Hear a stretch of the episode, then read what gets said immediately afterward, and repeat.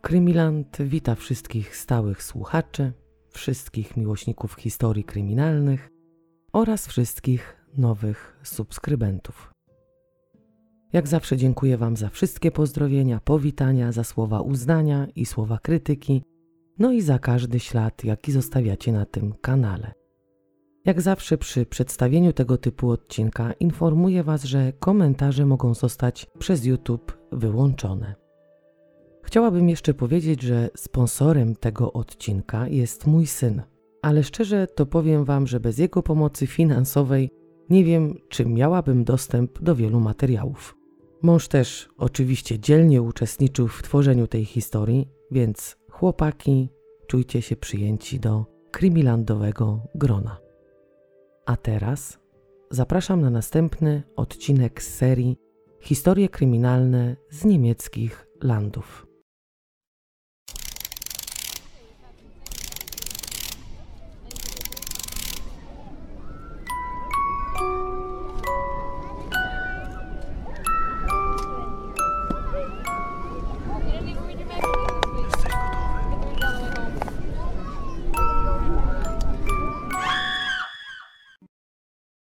Dziś zabieram Was do Saarbrücken, stolicy niemieckiego kraju związkowego Saarland.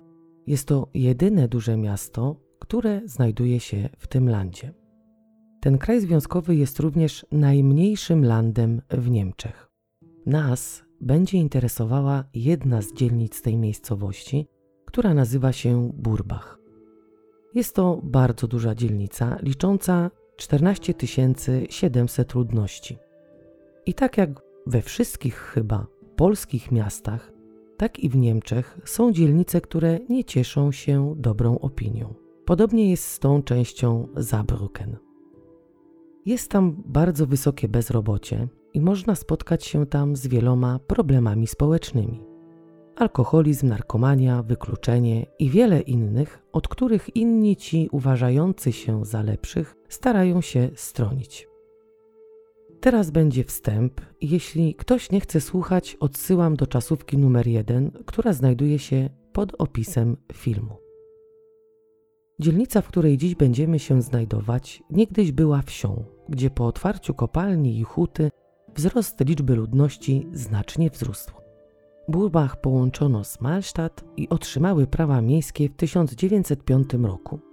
Ludność tam zamieszkująca liczyła 38 tysięcy. Cztery lata później trzy miasta Zaland połączyły się i w taki oto sposób powstało Saarbrücken. Przemysł kwitł i taką właśnie dzielnicą, która była najbardziej wówczas pożądaną przez pracowników, było Burbach. Było tam dużo pracy, duże zarobki i szansa na dość dobre życie. Nadeszła wojna i powoli zaczynało się to zmieniać. Najpierw na jeszcze lepiej, a później już na gorzej. Pod koniec II wojny światowej, kiedy było już od dawna wprowadzone całkowite zaciemnienie, o którym opowiadałam Wam w odcinku W ciemnościach czai się potwór. Zaciemienie jednak, prawdę mówiąc, nic nie dało. No może początkowo utrudniało bombardowania, ale pod koniec wojny Arianci przeprowadzali bombardowania dywanowe. Cel był jeden: zniszczenie danego obszaru, a nie jakichś tam celów, które miały ogromne znaczenie. W lutym 1942 roku królewskie siły powietrzne wydały dyrektywę, która dotyczyła bombardowań. Ulotka z 1942 roku, podpisana przez Artura Harrisa, naczelnego dowódcę brytyjskiego Bomber Command, była szeroko rozpowszechniona w Niemczech, no i była takim jakby wyjaśnieniem tego, co też alianci zamierzają zrobić. Zacytuję Wam tutaj treść tej ulotki.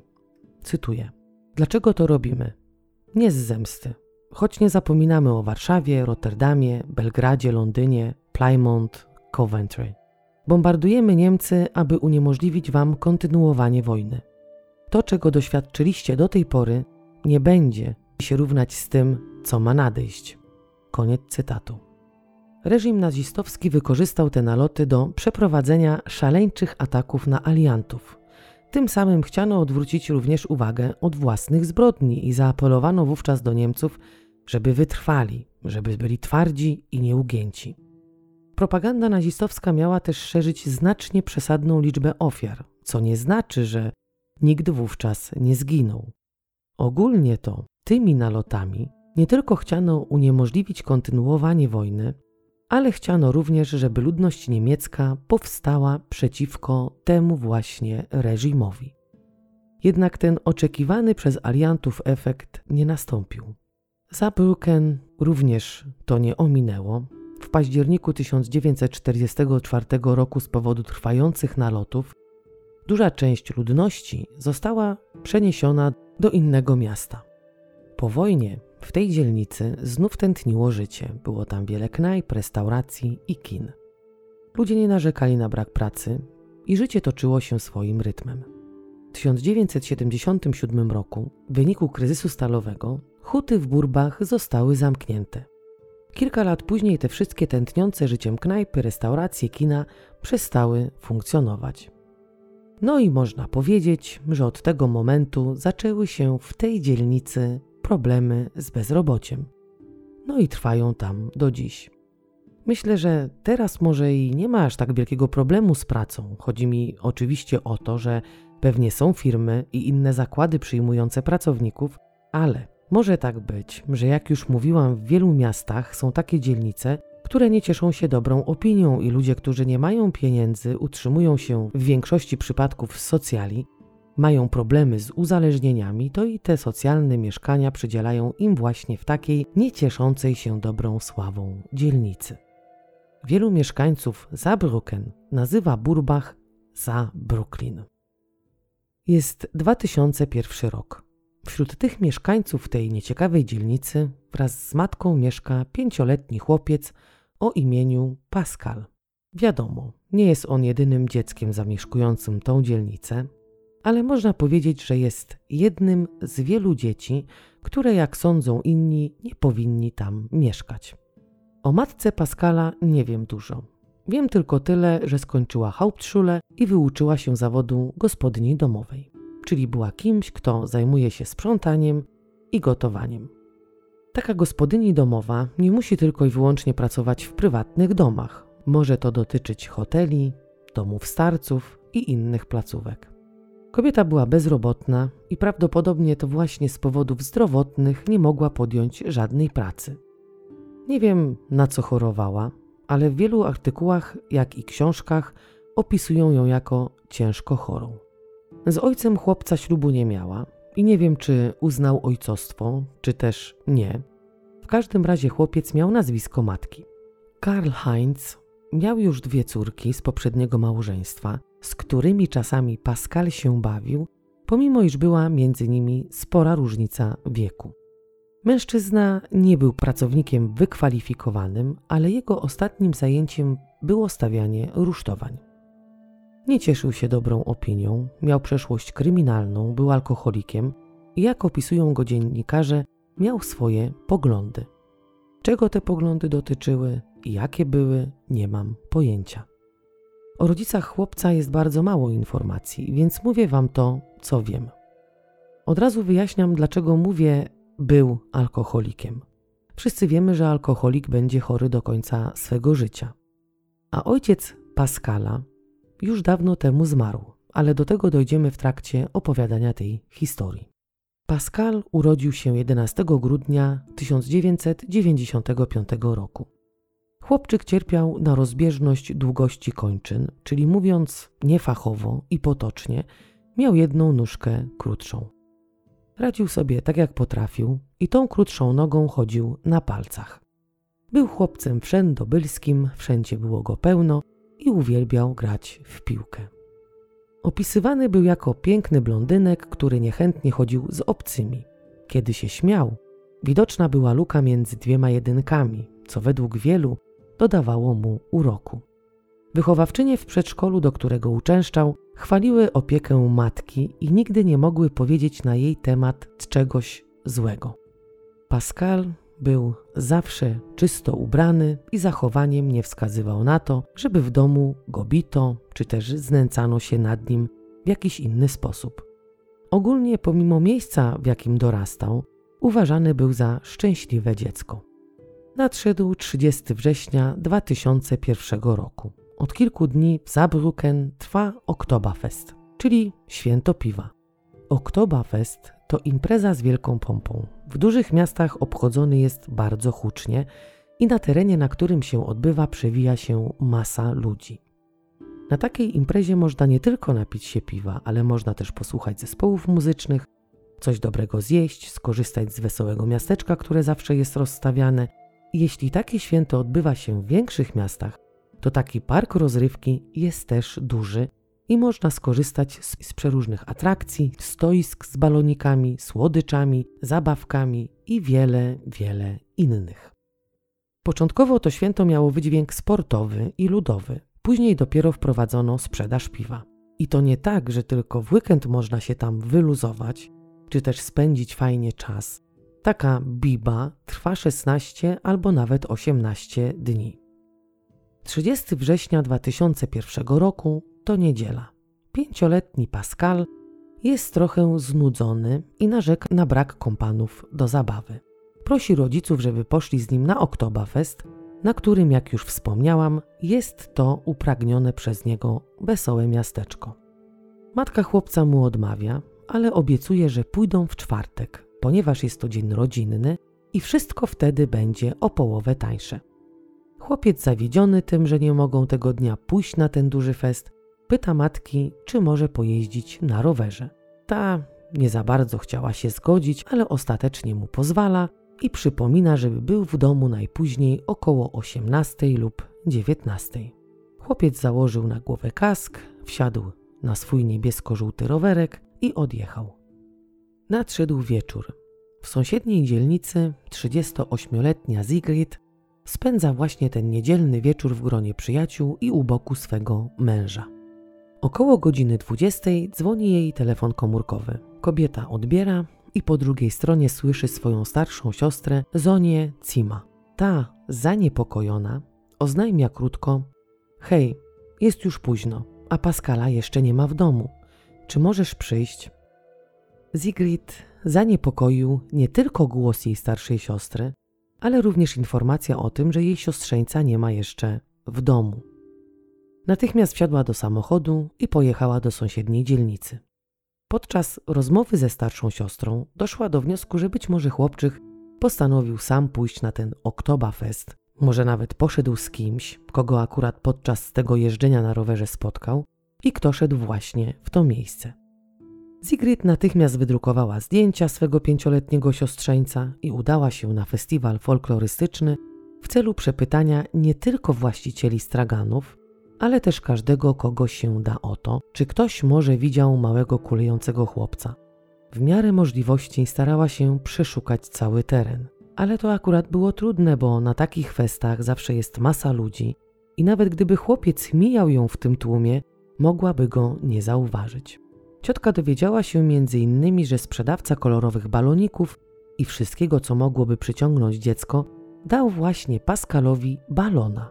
Wtedy, według niego chłopiec z tym balonikiem udał się w kierunku ruchliwego bocznego wyjścia, czyli opuścił teren, na którym odbywało się święto piwa. Po nieudanej próbie znalezienia pięciolatka, jego ciotka postanowiła zawiadomić policję. Poszukiwania rozpoczęły się natychmiast. Krewni wraz z zastępami policji przeszukiwali ulice dzielnicy do późnych godzin nocnych. Przeczesywano również zarośla pobliskich terenów kolejowych. Przepytywano ludzi, szukano nie tylko dziecka, ale jego żółto-niebieskiego rowerka również.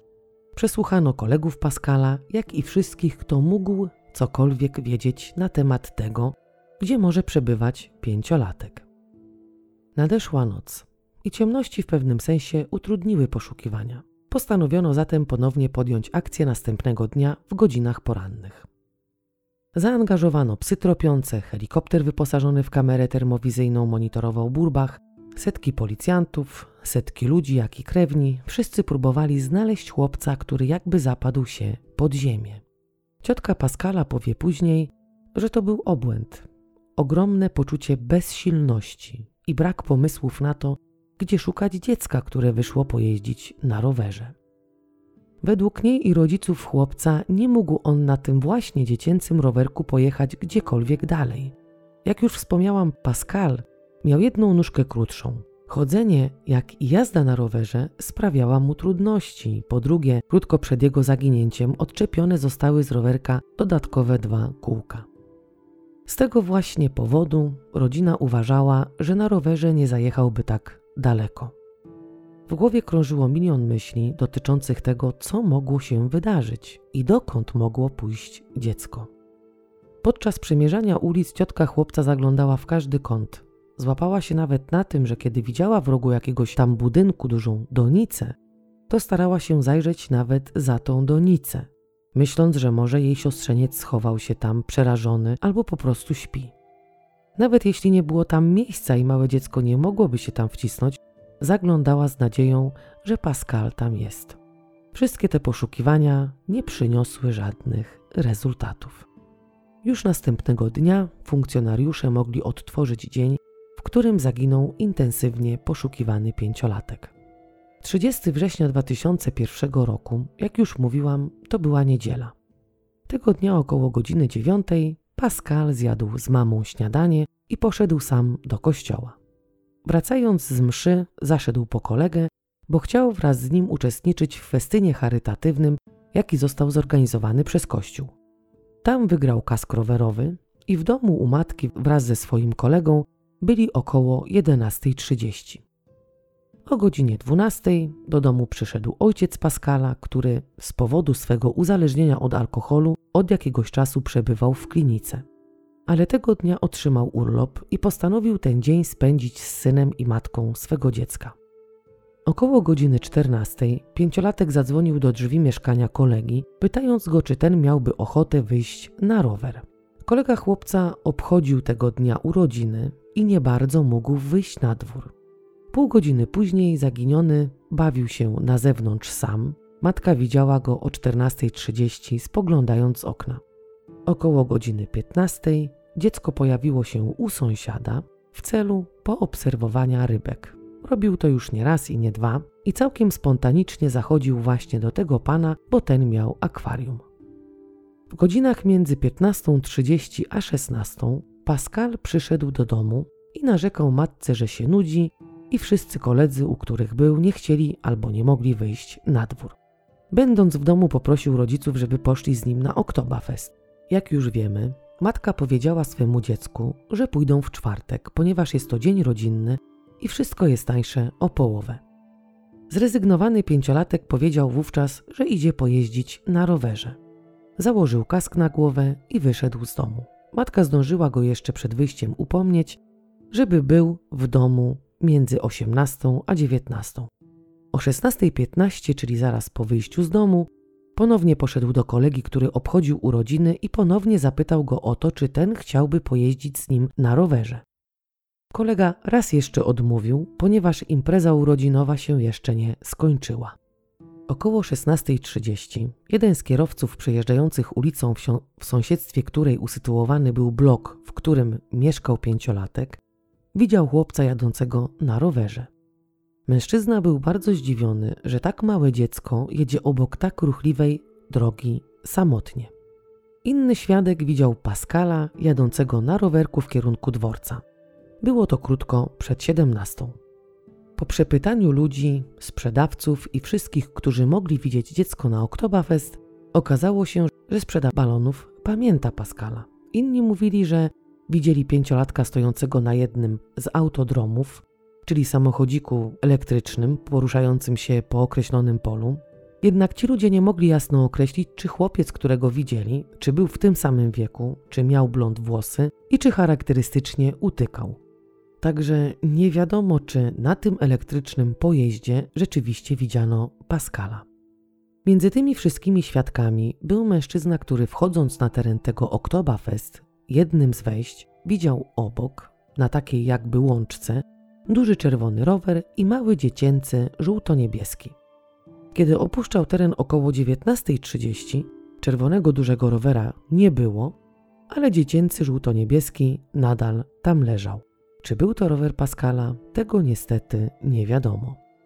Co jeszcze było takim wielkim znakiem zapytania dla śledczych. To właśnie to, że około 17.30 matka zaginionego znalazła jego kask. Pewne jest to, że dziecko wyszło z domu z kaskiem na głowie. Więc powstały pytania. Czy chłopiec wsiadając na rower zdjął go z głowy i rzucił na ziemię? Czy może w międzyczasie wrócił pod dom i wtedy porzucił tam kask? Czy może ktoś go pod jego dom podrzucił? Na żadne z tych pytań policja nie potrafiła podać sensownej odpowiedzi. Prawdę mówiąc, wszystkie opcje były możliwe. Poszukiwania zaginionego małego chłopca trwają. Przez następne dni przez tereny leśne przewędrowało setki policjantów z psami tropiącymi. Nurkowie przeszukali rzekę, helikoptery wyposażone w kamery termowizyjne krążyły nad dzielnicą. Ciotka chłopca jest pierwszym i jedynym kontaktem z prasą i policją. Pojawiają się pierwsze konferencje prasowe, ciotka wraz z ojcem pięciolatka stoją przed kamerami i proszą o pomoc w znalezieniu go. Podają do wiadomości publicznej, że ten lub ta, kto poda miejsce pobytu dziecka, i jeśli te wskazówki pomogą w znalezieniu go żywego, rodzina jest skłonna zapłacić nagrodę w wysokości 20 tysięcy marek. Tak jak w każdym podobnym do tego przypadku, zwołano specjalną komisję SOKO, która miała najszybciej jak to możliwe rozwikłać zagadkę zaginięcia.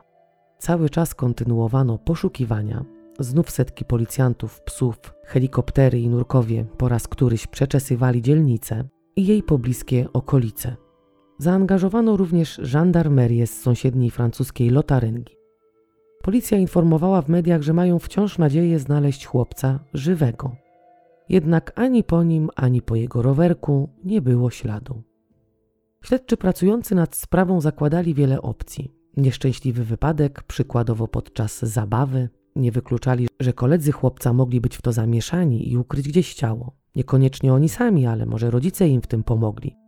Zakładano uprowadzenie, zabójstwo na tle seksualnym i ostatnio, co według nich było mało prawdopodobne, to zagubienie się gdzieś chłopca. Przez dwa tygodnie, dzień w dzień, do późnych godzin nocnych, zastępy policji, jak i odgłos latających helikopterów nad dzielnicą towarzyszył mieszkańcom.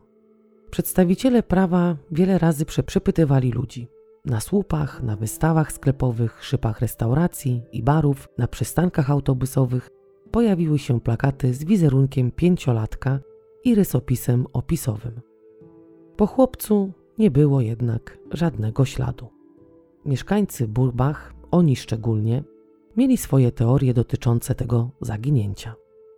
Tym wydarzeniem żyli wszyscy, tak jakby dzielnica obudziła się z długiego zimowego snu. Ludzie wystawali pod domami, przesiadywali w knajpach i dyskutowali na temat pięciolatka i tego, kto mógł sprawić, że dziecko zapadło się pod ziemię.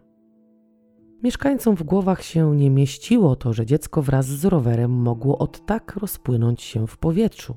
Do tego w dzień, w którym przez dzielnicę przejeżdżało wiele aut i przechodziły tłumy ludzi z powodu właśnie Oktoberfest. Wścibscy mieli swoje pięć minut. Jasnowidze i wróżbici starali się również rozwikłać zagadkę zaginięcia. I to nie było tak, że te plotki rozsiewali tylko między sobą. Oni je również przekazywali policji, a policja w takiej sytuacji, czyli pracując pod dużą presją, nie tylko opinii publicznej, starała się sprawdzić te informacje, które wydawały im się najbardziej prawdopodobne. A tych najbardziej prawdopodobnych wskazówek było setki. Za każdym razem, kiedy wskazówki dotyczyły rzeki, angażowano nurków do pomocy. Niekiedy jakieś tam miejsca były obstawiane przez 150 funkcjonariuszy. Koledzy Pascala byli przesłuchiwani pod kątem właśnie jakiegoś nieszczęśliwego wypadku podczas zabawy. Jak koledzy, to ich rodzice, sąsiedzi, krewni, przechodnie, jak i 67 sprzedawców, którzy mieli rozstawione swoje stoiska na tym wielkim feście, byli również wielokrotnie przesłuchiwani. Te przesłuchania nie zawsze były tylko prostą formalnością. Często trwały długo i śledczy próbowali wszystkiego, żeby wyciągnąć z przesłuchiwanych jak najwięcej informacji. Ale to niestety nie dało żadnego rezultatu. Jeden z sąsiadów matki Pascala stał się podejrzanym, ponieważ podczas któregoś z przesłuchań wpadł w sprzeczności i dodatkowo na jednej ze ścian w jego mieszkaniu znaleziono malutką plamkę krwi. Mężczyzna nie potrafił wyjaśnić, czyja to krew i skąd się tam wzięła, więc go aresztowano, a próbkę krwi poddano badaniom. Wypuszczono mężczyznę wtedy, kiedy okazało się, że krew z tapety nie jest krwią zaginionego dziecka. Ktoś anonimowo doniósł, że jeden z kierowców tira porwał Pascala i wywiózł do Francji, a tam sprzedał chłopca. Innym podejrzanym był kierowca czarnego auta. Jakiej marki nie wiadomo. Prawdopodobnie ludzie widzieli, jak ten właśnie kierowca wciąga dziecko do swego samochodu. Inni widzieli pięciolatka wsiadającego do pociągu jadącego do Francji. W końcu podejrzenie padło na, cytuję, pedofila taksówkarza, który często odwoził dzieci do przedszkola, w tym również Pascala. Po długogodzinnych przesłuchaniach, kiedy metody krzyżowego ognia pytań nic nie zadziałały i okazało się, że mężczyzna w momencie zaginięcia poszukiwanego dziecka przebywał poza granicami Niemiec, wtedy odpuszczono. Tego akurat, czy taksówkarz wykorzystywał dzieci, czy porwał chłopca, nie można było wyjaśnić, no ale skoro był za granicą, to chyba nie było to możliwe, żeby mógł być w dwóch miejscach naraz. Według opinii innych zaginiony był nieśmiałym dzieckiem i z obcym z pewnością by nie poszedł. Ale ciotka pięciolatka powiedziała śledczym, że jej siostrzeniec pochodził z rodziny niezbyt bogatej i miał jakieś tam braki. Jeśli znalazłby się ktoś, kto miałby coś ekstra, co Pascal chciałby mieć, a tego nie miał, z pewnością dziecko wsiadłoby do samochodu, którego kierowcą był ktoś obcy. Funkcjonariusze również tego nie wykluczali. Wśród pierwszych przesłuchanych przez policję były przyrodnie siostry chłopca: 18-letnia Maria i 17-letnia Daniela. 30 września 2001 roku po obiedzie udały się na Oktoberfest. Drogę pokonały za pomocą komunikacji miejskiej. Na teren, na którym odbywała się ta wielka feta, weszły około godziny 15. Siostrom zadano te same pytania, a brzmiały one następująco.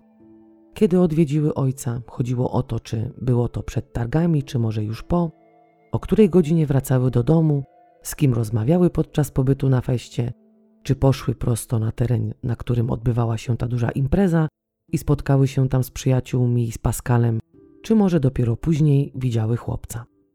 Tego typu pytań było bardzo dużo i początkowo według śledczych informacje sióstr były zgodne. Z ich zeznań wynikało, że odwiedziły wesołe miasteczko, nie zabierając ze sobą pięciolatka. Obie powiedziały również, że poszły do domu ojca, żeby zabrać swego przyrodniego brata na karuzelę, ale kiedy przyszły, to w domu już go nie było. Jednak matka Pascala zaprzecza temu, żeby w momencie przybycia dziewczyn jej syna nie było w domu. Wręcz przeciwnie. Chłopiec wówczas był jeszcze w mieszkaniu. To samo powiedział policji ojciec zaginionego, że kiedy jego córki przyszły do niego, pięciolatek był w domu. Śledczym zapaliło się czerwone światło w głowach i uznali, że przesłuchiwane kłamią. Tym bardziej, że mieli zeznania dwunastolatka, który mówił, że między godziną 15 po 16 a w pół do piątej widział chłopca w towarzystwie trzech dziewczyn, a dokładnie to powiedział, te trzy dziewczyny stały tylko przy Pascalu. Policja uznała zatem, że Maria i Daniela coś kręcą, bo jak to możliwe, że inni w tych godzinach widzieli chłopca, a one go nie widziały, będąc o tej samej godzinie w tym samym miejscu? Dodatkowo, kiedy rozpoczęło się śledztwo, okazało się, że Maria dzień po zaginięciu jej przyrodniego brata zadzwoniła do ojca, żeby dopytać o szczegóły zaginięcia, czyli o której godzinie chłopiec wyszedł z domu i kiedy prawdopodobnie dotarł na Oktoberfest. Co jeszcze według funkcjonariuszy organów ścigania było bardzo podejrzane? To właśnie to, że kiedy wzięto je w krzyżowy ogień pytań, Daniela myliła niedzielę z poniedziałkiem. Przez te pomyłki dopytywanie ojca, jak i niezgodność w zeznaniach dotyczących obecności zaginionego chłopca w domu, córki ojca Pascala zostały dwa tygodnie po zaginięciu pięciolatka aresztowane jako główne podejrzane. Po wielogodzinnym przesłuchaniu Daniela opowiada śledczym przerażającą historię. Mówi im, że byli z chłopcem na Oktoberfest, Pascal chciał pojeździć na karuzeli, Daniela się z nim pokłóciła o tą właśnie karuzelę. Padła w szał, zaczęła bić i kopać pięciolatka, następnie zacisnęła dłonie na jego szyi. W pewnym momencie usłyszała głos swej siostry, która powiedziała, że ma przestać, bo pięciolatek zrobił się siny. Poluźniła uścisk na szyi, ale nie przestała go deptać i kopać. Powiedziała policji, że buty, które miała wtedy na sobie i którymi kopała pięciolatka, od momentu tego zdarzenia nie zostały przez nią założone. Relacjonując przebieg zdarzenia, mówiła, że Pascal słaniał się na nogach, bo był taki słaby, aż upadł, ale według relacji siedemnastolatki żył, bo miał otwarte oczy i trzymał ją za rękę. Na pytania policjanta, co w tym czasie robiła Maria, Daniela odpowiedziała, że wzięła chłopca w ramiona i kazała jej również przytulić przyrodniego brata. Na pytanie śledczego, co było później, ta odpowiedziała, że w poczuciu winy uciekła i nie wie, co działo się dalej z Pascalem. Ta pauza jest celowa, bo prawdę mówiąc, nie mam pojęcia, jak przedstawić Wam dalszą część tej historii związaną z przesłuchaniami siedemnastolatki i osiemnastolatki. Ludzie, którzy znają tę sprawę z prasy, wiedzą, że 15 października 2001 roku w lokalnej gazecie pojawiły się artykuły mówiące o tym, że starsza z sióstr, czyli Maria, pozbawiła swego przyrodniego brata życia, zadając mu ciosy żelaznym prętem i masakrując mu głowę. Motywem tego czynu była kłótnia z pięciolatkiem. Ale jeśli cofniemy się do dnia, w którym obie zostały aresztowane, z powodu według policji zeznania nieprawdy, i prześledzimy to przesłuchanie, to zrozumiemy, dlaczego tego typu artykuły pojawiły się w prasie. Śledczy, przesłuchując nastolatki, rozpoczęli od tego, dlaczego Maria jest pewna podawanych przez nią godzin i dlaczego dzwoniła do ojca. Ja tutaj zacytuję wam początek tego przesłuchania. Śledczy pyta: Jesteś pewna? Maria odpowiada: Tak. Przesłuchujący zadaje jej pytanie: Dlaczego jest taka pewna? Chodzi tutaj o te godziny. Ona odpowiada zgodnie z prawdą, że dzwoniła do ojca i dlatego jest tego pewna. Pada następne pytanie: dlaczego dzwoniła do ojca, skoro jest taka pewna tego, co powiedziała? Ta odpowiada, że dzwoniła po to, bo nie chciała podczas zeznań popełnić żadnego błędu. Policjant, jakby może będąc rozkojarzony albo mało rozgarnięty, nie słuchając tego, co dziewczyna mówi, pyta ponownie, dlaczego dzwoniła do ojca. I tak w koło Macieju. Dlaczego jest pewna, dlaczego dzwoniła do ojca, skoro jest taka pewna i dlaczego kłamie. W tym samym czasie, kiedy przesłuchiwano Marię, śledczy w innym pokoju maglowali Danielę. Z nią postępowali ostrzej, powiedzieli jej wprost, że mają kogoś, kto powiedział im, że Pascal tego dnia był z nimi na wesołym miasteczku. Dziewczyna zaprzecza, mówi, że to nieprawda, bo tego dnia nie widziały Pascala. Śledczy nie odpuszcza, powtarza podniesionym głosem, że mają kogoś bardzo wiarygodnego, kto im powiedział, że dziecko było z nimi. Na próżno były zaprzeczenia dziewczyny, bo na każdą jej odpowiedź słyszała, że kłamie, że ma powiedzieć prawdę, że śledczy jej nie wierzą i że ma w końcu się przyznać. Dziewczyna nadal zaprzecza, płacze, mówi, że nic nie zrobiły chłopcu, że go nawet nie widziały. No ale specjaliści od przesłuchań wyczuli, że dziewczyna jest słabym ogniwem, że da się ją złamać, tylko trzeba nad nią po prostu popracować. Jeśli nie pomogło zarzucanie kłamstwa i oznajmienie jej, że nikt jej nie wierzy, postanowili taktycznie wysłać do niej miłą, przyjazną policjantkę, która miała zagrać ciocie samo dobro, bo wujkowie samo zło nie wskurali niczego. Policjantka mówi dziewczynie, że dla jej kolegów po fachu bardzo ważna jest wiedza na temat tego, czy chłopiec był na tym feście, bo jeśli dziecka z nimi tam nie było, to procedura poszukiwań musiałaby zostać całkowicie zmieniona i powinno się rozpocząć poszukiwania skierowane na całkiem inne cele. Funkcjonariuszka oczywiście nie zapomniała dodać, że ona rozumie to, dlaczego dziewczyny nie powiedziały prawdy, że pewnie chciały dobrze i zabrały brata przyrodniego ze sobą. Że ona wie, że one kłamią ze strachu, bo przecież Pascalowi nie wolno było iść na Oktoberfest i z obawy przed konsekwencjami, jakie mogłyby za to ponieść, cały czas wypierają prawdę i kłamią. że go tam z nimi nie było, bo przecież tam był. Kobieta była bardzo miła, łagodna, wyrozumiała. Jeszcze raz zaznaczyła jej, że jej koledzy dlatego są tacy natarczywi, bo dla nich sprawa zaginięcia jej przyrodniego brata to jak sprawa życia i śmierci. Na koniec powiedziała, że żadne złe konsekwencje jej nie spotkają, więc może śmiało powiedzieć prawdę. Po tej rozmowie dziewczyna mówi funkcjonariuszce, że ona powie teraz prawdę. A tą prawdą było to, że dziecko rzeczywiście było razem z nią i siostrą na tej imprezie. Kiedy miła pani przekazała kolegom to, co usłyszała, ci natychmiast pobiegli na inne piętro komisariatu i przekazali śledczym, którzy przesłuchiwali Marię, radosną wieść, że jej siostra przyznała w końcu, że dzieciak z nimi był. Osiemnastolatka, silniejsza psychicznie, oznajmiła śledczym, że tego dnia, o który pytają, nie widziała swojego młodszego brata i nie ma pojęcia, czy on w ogóle był na tej wielkiej fecie.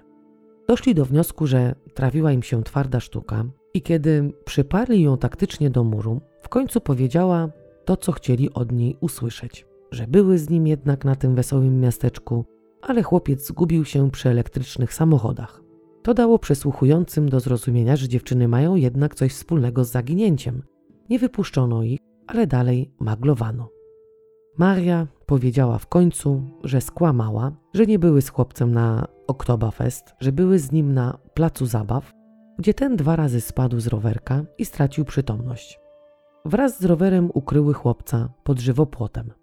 Śledczy, słysząc to, pojechali na miejsce, żeby je przeszukać, ale niczego tam nie znaleziono. Ani rowerka, ani dziecka, ani jakichkolwiek śladów wskazujących na to, że ktokolwiek tam był ukryty. To była pierwsza wersja, która została opowiedziana przez jedną z sióstr tego samego dnia, kiedy zostały zatrzymane. Śledczy wściekli, przyszli do pokoju przesłuchań i zarzucili osiemnastolatce kłamstwo, że sobie igra z poważnymi organami ścigania, że dlaczego kłamie, że co ona sobie w ogóle myśli. Ta im wówczas spokojnie odpowiedziała, cytuję, dlaczego nas oskarżacie? Czyli może zeznała w taki sposób, chcąc im pokazać i uświadomić, że nie mają nic wspólnego z zaginięciem dziecka. No ale im dłużej je przesłuchiwano, tym więcej pojawiało się wersji. Opowiadały o tym, że Pascal spadł z huśtawki i jak wrzuciły rannego chłopca do rzeki. Kiedy natomiast zabrano Marię nad rzekę, żeby wskazała miejsce, gdzie go wrzuciły, ta pokazała jej środek, a ten środek od brzegu znajdował się kilka dobrych metrów. Więc to dla śledczych było niemożliwe, żeby dały radę wrzucić ciało nieżyjącego dziecka tak daleko. No ale dziewczyna wyjaśniła, że ona trzymała chłopca za głowę, a jej siostra za nogi i rozhuśtawszy go wrzuciły do wody. Najpierw zatonął, później ciało wypłynęło i popłynęło dalej, ale ona nie wie w którym kierunku. W trakcie, gdy osiemnastolatka w godzinach nocnych stała nad rzeką ze śledczymi, a muszę wam powiedzieć, że przesłuchanie trwało od godziny przed 15 do godziny 6 rano, inni tłumaczyli Danieli, że jej siostra się przyznała i że ona ma powiedzieć w końcu prawdę, co się stało tego dnia, kiedy pięciolatek zaginął. Ta mówi, że chłopiec miał wypadek, stracił przytomność i Maria wtedy wzięła drewniany kij i zdzieliła go po głowie dwa razy. Chłopiec zaczął krwawić i prosić ją o pomoc. Ta podeszła, starła mu krew z czoła i przytuliła go mocno, mówiąc mu, że nie może mu już pomóc. Daniela w trakcie opowiadania tej historii ciągle pytała, czy może już iść do domu. Był środek nocy i ledwo trzymała oczy otwarte. Przesłuchiwana dziewczyna w końcu zasnęła na krześle, ale śledczy obudzili ją i powiedzieli, że miała szansę, ale ją straciła. Bo gdyby przyznała się do nieszczęśliwego wypadku, to może dostałaby dwa lata w zawiasach, ale w obliczu braku z jej strony współpracy zostaje właśnie w tym momencie oskarżona o morderstwo i przesiedzi w więzieniu całe życie. Następnie podkładają jej pod nos protokół z przesłuchania, którego ona nawet nie czyta i go podpisuje. Godzi się na aresztowanie, a policjanci wyprowadzają ją do auta w celu prawdopodobnego przewiezienia do aresztu. Jednak zamiast do aresztu wiozą ją na plac zabaw. Dziewczyna nie chce wysiąść z auta, chce spać. Została przez towarzyszących jej funkcjonariuszy obudzona, według jej zeznań brutalnie obudzona. Wówczas pojawił się następny wujek Samodobrą i tłumaczył jej, będąc miłym i wyrozumiałym, że jeśli nie wyjdzie, to śledczy tak czy siak zawloką ją na boisko i będzie musiała tam wskazać miejsce, w którym doszło do tego zdarzenia. Mówił, że on rozumie, że ona jest bardzo zmęczona, przerażona, ale prosi ją o wytrzymanie i wskazanie miejsca, ponieważ to jest ważne dla całego śledztwa. Dziewczyna następnie wysiada i po przejściu kilku kroków pokazuje miejsce, w którym dziecko upadło i straciło przytomność. Śledczy pytają, co działo się dalej. Ta mówi, że wzięła chłopca na ręce i poszły wraz z siostrą nad rzekę.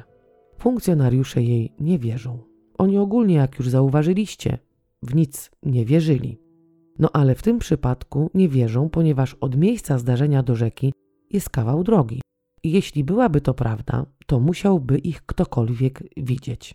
Plac zabaw usytuowany był w miejscu, wokół którego kręcili się zawsze ludzie, a wśród świadków, którzy zgłaszali się na policję, nie było wzmianki o młodych dziewczynach, które szły ulicami dzielnicy, niosąc pięciolatka na rękach.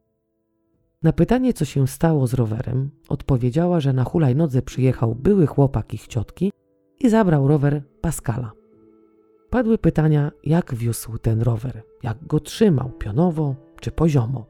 To było akurat ważne, bo podczas poszukiwań prasa ujawniła informację, że jakiś mężczyzna na hulajnodze wiózł niebiesko-żółty rowerek.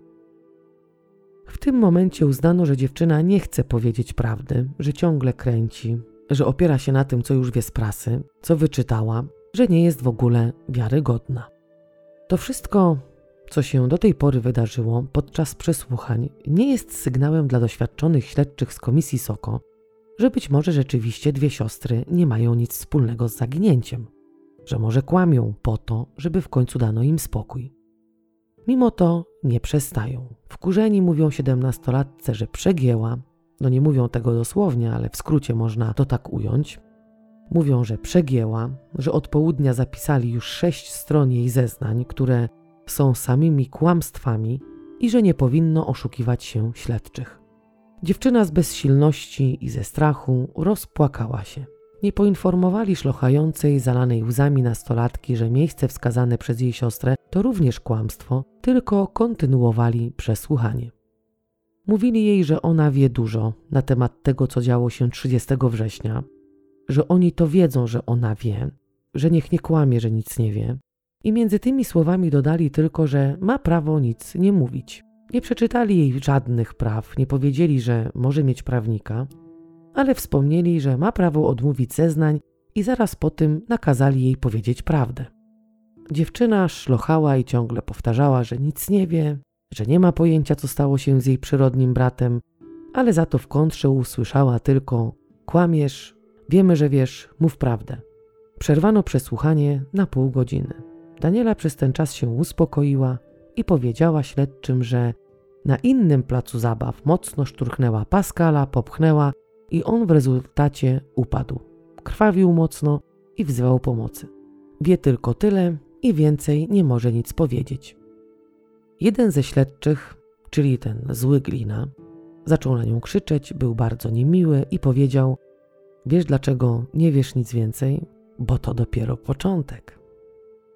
W związku z tym dziewczyna opowiada dalej historię, że podwinęła bratu spodnie i wzięła go na ręce, zatrzymały się z siostrą przed publiczną toaletą, z której wraz z siostrą skorzystały, a chłopca zostawiły na zewnątrz.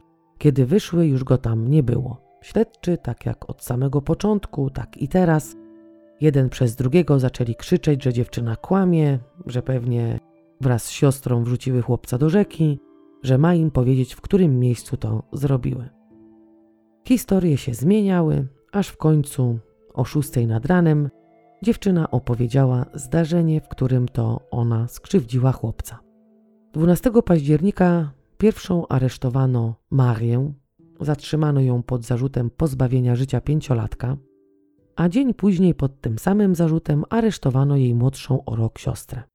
Kiedy przedstawiciele prawa wyprowadzali zakutą w kajdanki Danielen, na korytarzu za kratą stała jej zapłakana matka. Kiedy wezwano jej córki na przesłuchanie, kobieta nie miała pojęcia, że tak to się skończy. Matka zalana łzami, patrząc na również zalaną łzami córkę, błagała ją, żeby powiedziała prawdę.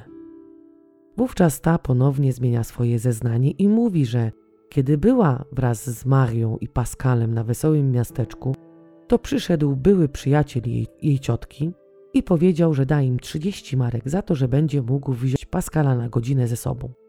Po dwóch godzinach, kiedy mężczyzna nie wrócił, poszły do domu Pascala i zapytały ojca o chłopca, a konkretnie o to, czy jest już w domu. Funkcjonariusz, który z nią był, będąc w szoku, zaczął, można powiedzieć, delikatnym głosem dziewczynę uświadamiać, że przecież mogły powiedzieć, że chłopca zabrał były przyjaciel ciotki, że trzeba było od razu działać, że można było chłopcu pomóc, że przecież od dwóch tygodni policja go na wszystkie możliwe sposoby poszukuje. Dlaczego kłamała? Przecież wystarczyło powiedzieć. Dzień później, kiedy już nastolatki miały adwokata, bo przesłuchania odbywały się bez jego obecności, obie odwołały wszystko, co do tej pory powiedziały i oznajmiły, tak jak na początku, że nie widziały tego dnia chłopca i nie wiedzą, co się z nim stało. No i właśnie pomimo to, że odwołały zeznania, pomimo to, pomimo tego, że podały wiele różnych wersji i pomimo to, że tak naprawdę Daniela przyznała się do duszenia chłopca, 15 października, tak jak już Wam mówiłam, policja podała do wiadomości ogólnej, że to osiemnastolatka, czyli Maria, stoi za zniknięciem swego przyrodniego brata i że został wydany przez prokuratora nakaz aresztowania. Kiedy 18 października adwokat nastolatek zażądał uchylenia nakazu, za, nakazu zatrzymania, policja miała tak zwanego asa w rękawie. Wezwano wówczas na przesłuchanie uczennicę ósmej klasy, czternastolatkę, która była koleżanką Danieli. One się może aż tak nie kolegowały, ale się znały. Przesłuchanie odbywało się w taki sam sposób, w jaki przesłuchiwano dwie siostry. Na każde zaprzeczenie dziewczyny policja rzucała jej, zarzucała jej kłamstwo, no i oczywiście śledczy twierdzili, że mają kogoś, kto widział wszystkich razem na Oktoberfest. Ten ktoś to jej kolega z klasy, który powiedział, że widział siostry wraz z Anną i Pascalem. Ona zaprzecza, mówi, że nie widziała kolegi ani pięciolatka. Śledczy, tak jak w przypadku sióstr, krzyczą kłamiesz, byłaś tam wraz z zaginionym. W końcu wzywają Benjamina, jej kolegę, który mówi, że widział ją, Marię i Danielę, jak, jak przechodziły obok chłopca. Czyli nie powiedział wprost, że były tam wszyscy, że byli tam wszyscy razem, jak to zarzucała nastolatce policja, ale że przechodziły obok chłopca. Dziewczyna zaprzecza, mówi, że to nieprawda, policja zarzuca jej ponownie kłamstwo i tak w koło Macieju. Aż w końcu mówi im to, co już było w artykułach w lokalnej, w lokalnej gazecie. Czyli, że starsza z sióstr uderzyła chłopca żelaznym prętem, zastraszając przy tym młodszą siostrę, że jeśli ta komukolwiek powie, to też skończy tak jak Pascal. Miejscem zbrodni miał być most w lesie graniczącym z dzielnicą Burbach. Dodała, że poszli tam wszyscy, bo dziewczyny chciały jej pokazać, jak pozbawiają kogoś życia. Anna początkowo myślała, że to żarty, ale później okazało się, że to jednak nie był żart. Kiedy Maria uderzyła chłopca, ona zaczęła uciekać i podczas tej ucieczki cały czas słyszała, jak dziecko krzyczało.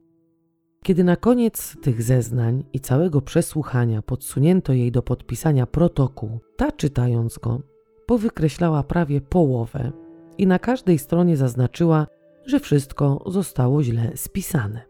W związku z tym funkcjonariusze przerywają przesłuchanie i stawiają czternastolatce zarzuty o pomoc w morderstwie Pascala. Do tego momentu dwie siostry, pomimo wątpliwości dotyczących ich zeznań, cały czas były tymczasowo aresztowane.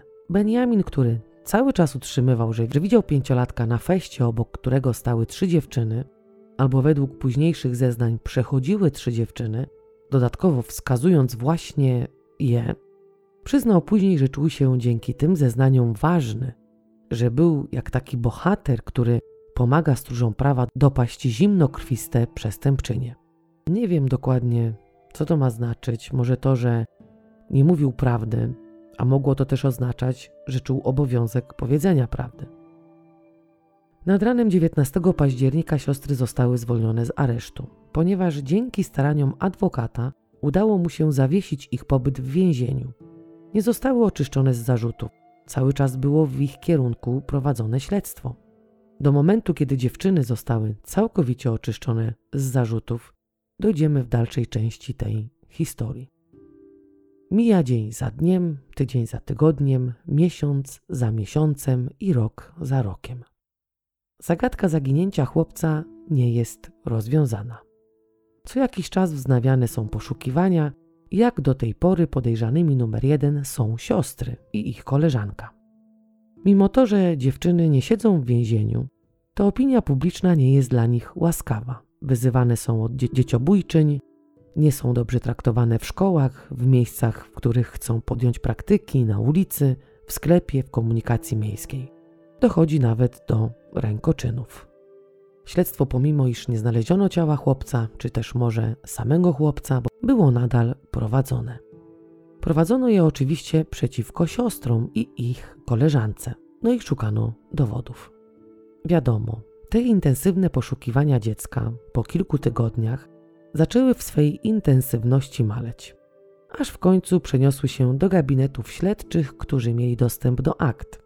Specjalną komisję SOKO rozwiązano i co jakiś czas przeglądano akta w nadziei, że inni śledczy, patrząc świeżym okiem, znajdą w nich coś, czego nie dostrzegli inni funkcjonariusze.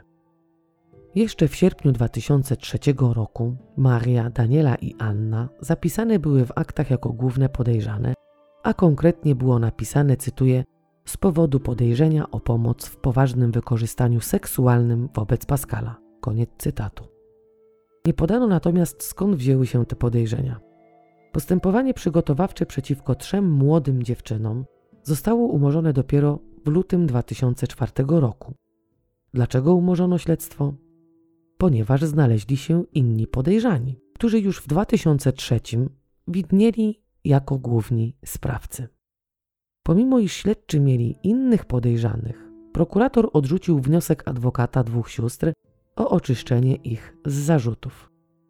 W 2004 roku, trzy lata po zniknięciu Pascala, prokuratura postawiła przed sądem 13 osób. Pascal miał zostać brutalnie zgwałcony przez kilku z nich. Do tego czynu miało dojść 30 września 2001 roku około godziny 17. Inna oskarżona miała robić zdjęcia podczas dokonywania tego czynu, następna miała pozbawić dziecko życia, Wprawdzie nie było jeszcze jasne, jak doszło do śmierci, czy pro, bo prokurator sam wahał się między pozbawieniem dziecka życia podczas gwałtu, a pozbawieniem życia po gwałcie. Inni mieli umieścić ciało dziecka w niebieskim plastikowym worku i wywieźć na żwirownię znajdującą się we Francji, a następnie ciało umieszczone w worku miało zostać zakopane. Proces rozpoczął się 20 września 2004 roku ale żebyście mieli pełny obraz tego, w jaki sposób śledczy doszli do tego, że 13 osób jest zamieszanych w zaginięcie pięciolatka, muszę opowiedzieć Wam o innym chłopcu. Pewien sześciolatek o imieniu Paul, imię dziecka zostało zmienione, mieszkający w tej samej dzielnicy, w której mieszkał Pascal, w grudniu 2001 roku trafił do rodziny zastępczej. Opiekunka, czyli można powiedzieć druga mama, zauważyła u chłopca dziwne i niepokojące zachowania, które początkowo były przez nową rodzinę nie tyle co lekceważone, ale nie rzucały się aż tak w oczy. Dopiero po jakimś czasie, kiedy zachowania te nabierały na sile, opiekunka chłopca starała się pomóc dziecku. Jakie to były zachowania? Paulu według kobiety całował ją w szyję, Przywierał do niej całym ciałem. Kiedy gdzieś jechali, to siedział z tyłu całkiem sam, bo dwójka biologicznych dzieci, według jego nowych opiekunów, było napastowanych przez niego w sposób seksualny.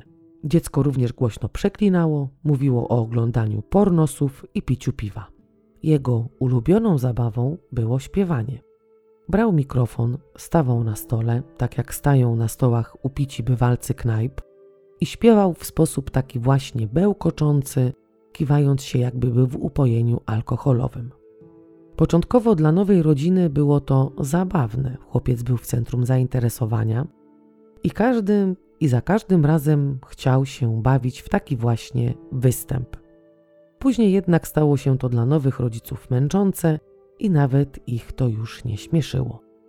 Nowa mama Paula opowiadała, że dziecko na ulicy podchodziło do bezdomnych alkoholików i rozmawiało z nimi, jakby ich znało, co wprawiało ją w ogromne zakłopotanie. Raz doszło do zdarzenia, które zmroziło krew w żyłach nowej mamie chłopca. Było lato i córka opiekunów biegała wokół basenu. Nagle będąca w kuchni jej mama usłyszała odgłosy, jakby dzieci się kłóciły. Wyszła na zewnątrz i zobaczyła Paula leżącego na jej czteroletniej córce. Chłopiec leżał na dziewczynce w taki sposób, w jaki leży na kobiecie mężczyzna, kiedy uprawiają seks. Dziewczynka krzyczała: Nie chcę, zostaw mnie, puść mnie. Tak oczywiście to zrelacjonowała jej matka. Po tym incydencie zachowania chłopca, które do tej pory nie były aż tak rzucające się w oczy, stały się sygnałami, na które nikt wcześniej nie zwrócił uwagi. Kobieta w obawie o własne dzieci skontaktowała się z Jugendamtem i innymi instytucjami wspomagającymi rodziny zastępcze. Chodząc z dzieckiem od drzwi do drzwi i zbierając informacje, jak może wzbudzić zaufanie u chłopca i wyciągnąć jakiekolwiek informacje, uzbrojona w zapisane w notatniku porady, próbowała współpracować z dzieckiem, które najprawdopodobniej przeżyło jakąś straszną traumę.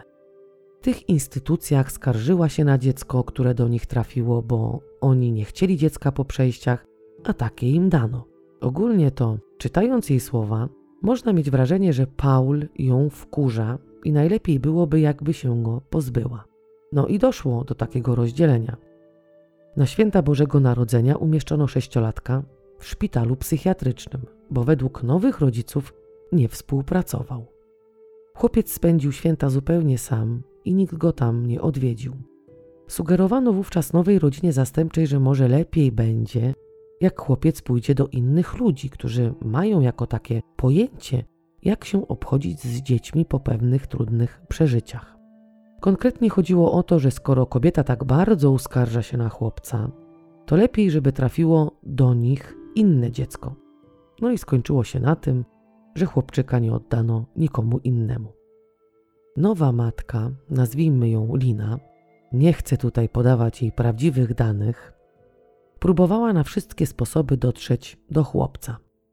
Według zaleceń podejmowała z nim rozmowy w godzinach wieczornych, ponieważ wieczór to taki czas, kiedy ten zgiełk dnia codziennego się wycisza i w tej ciszy nadchodzą wspomnienia.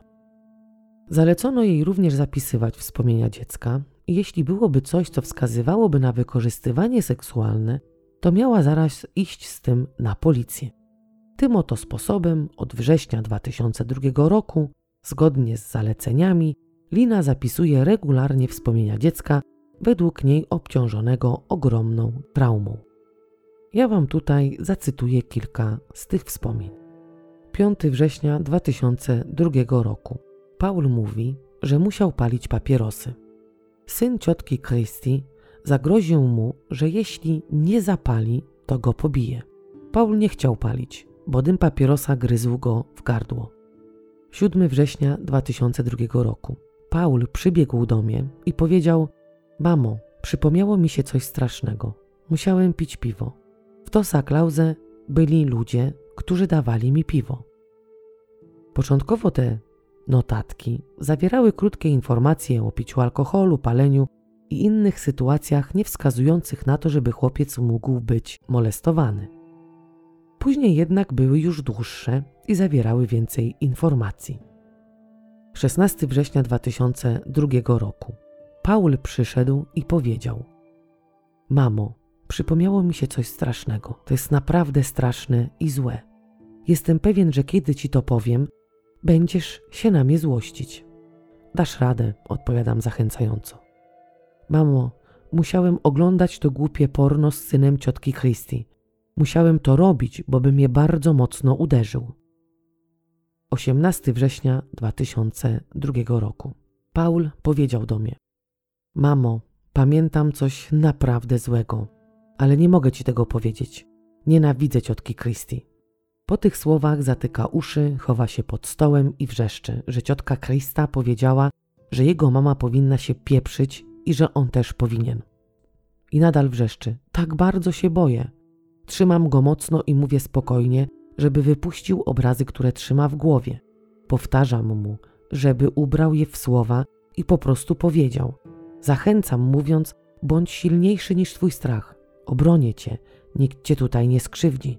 Obiecuję ci, że kiedy dorośniesz, będziesz mógł napluć ciotce Krystynę na głowę. Paul przełyka ślinę i mówi: Wchodzi pan, jest tak źle, że nie mogę tego powiedzieć. Dodaje mu pewności, mówiąc: Jestem dorosła, rozumiem to. Nie musisz już sam dźwigać tego ciężaru. Ja poniosę go za ciebie. Po moich słowach Paul wciągnął powietrze i powiedział: Mamo, to się stało jedno po drugim. Przyszła moja mama i poszła z jednym z panów do pokoju. Słyszałem ich. Syn ciotki Christy zrobił mi to samo. Chwalę go.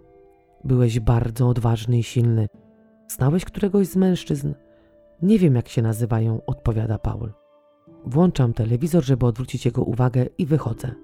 Po dwudziestu minutach Paul przychodzi do mnie i mówi: Teraz jest mi lepiej. Wiesz o czym myślę? Nie wiem, odpowiadam zgodnie z prawdą. Myślę, że już nie żyję.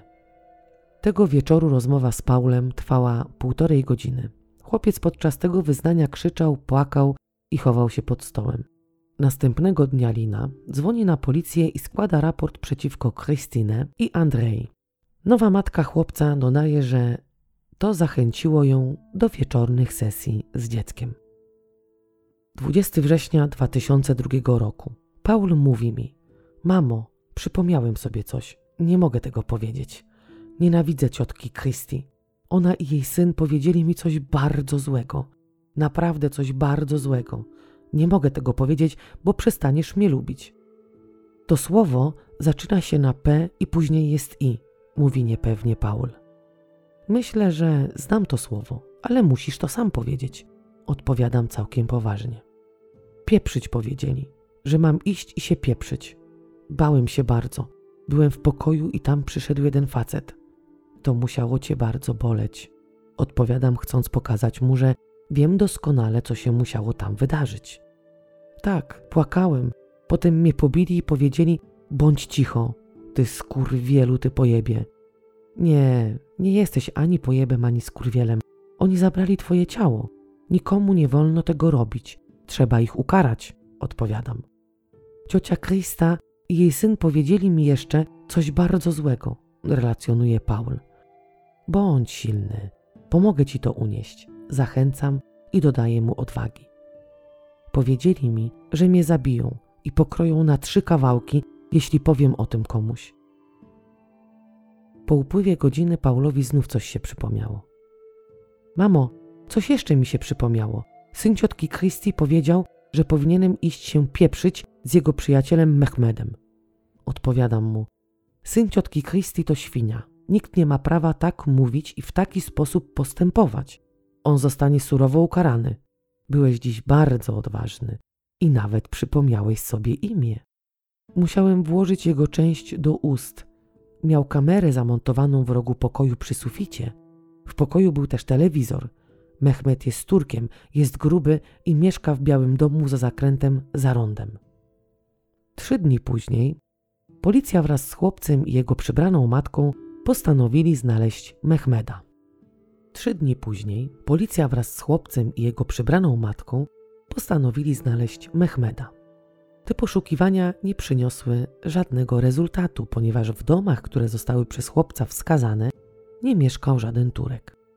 I to nie tak, że funkcjonariusze nie pukali do drzwi i nie, i nie przeprowadzali rozmów z właścicielami. Weszli do każdego z nich i w żadnym z nich nie mieszkał mężczyzna, o którym Paul mówił matce. Dziecko nie pamiętało według tego, co mówił policjantom, jak ten dom wyglądał w środku. Po jakimś czasie tego jeżdżenia po okolicy w poszukiwaniu Białego Domu, auto przejeżdża obok małego baru, to za klauzę. Dziecko mówi, że był w tym barze, że zna ten bar bardzo dobrze i jest tam takie małe pomieszczenie, którym tam przebywał. No i na tym się skończyło, bo z tego jeżdżenia i szukania Turka Mehmeda nic nie wynikło. Lina nie przestaje spisywać wspomnień chłopca. Jedne są krótsze, drugie dłuższe. W opowieściach pojawiają się nowe postaci. Jest tam Tom, jeżdżący czarnym Fordem Focusem jest Ludi, który wrzucił matkę chłopca do wody i kazał mu ją ratować. Jest, tak jak zawsze, Krista i jej syn. W październiku na policji ponownie pojawia się Lina i mówi, że Paul opowiadał jej znów o ciotce Krystynę, która w domu za kanapą ma schowek, a w schowku ma mieć masę zdjęć z pornografią dziecięcą i filmów, które sama nagrywała. Funkcjonariusze reagują natychmiast. Jadą do domu Christy z nakazem przeszukania. Kobieta nie może się nawet sprzeciwić, kiedy zrywają jej tapety i podłogi w celu znalezienia tajemniczego schowka. Mogę śmiało powiedzieć, że demolują jej mieszkanie i niczego nie znajdują.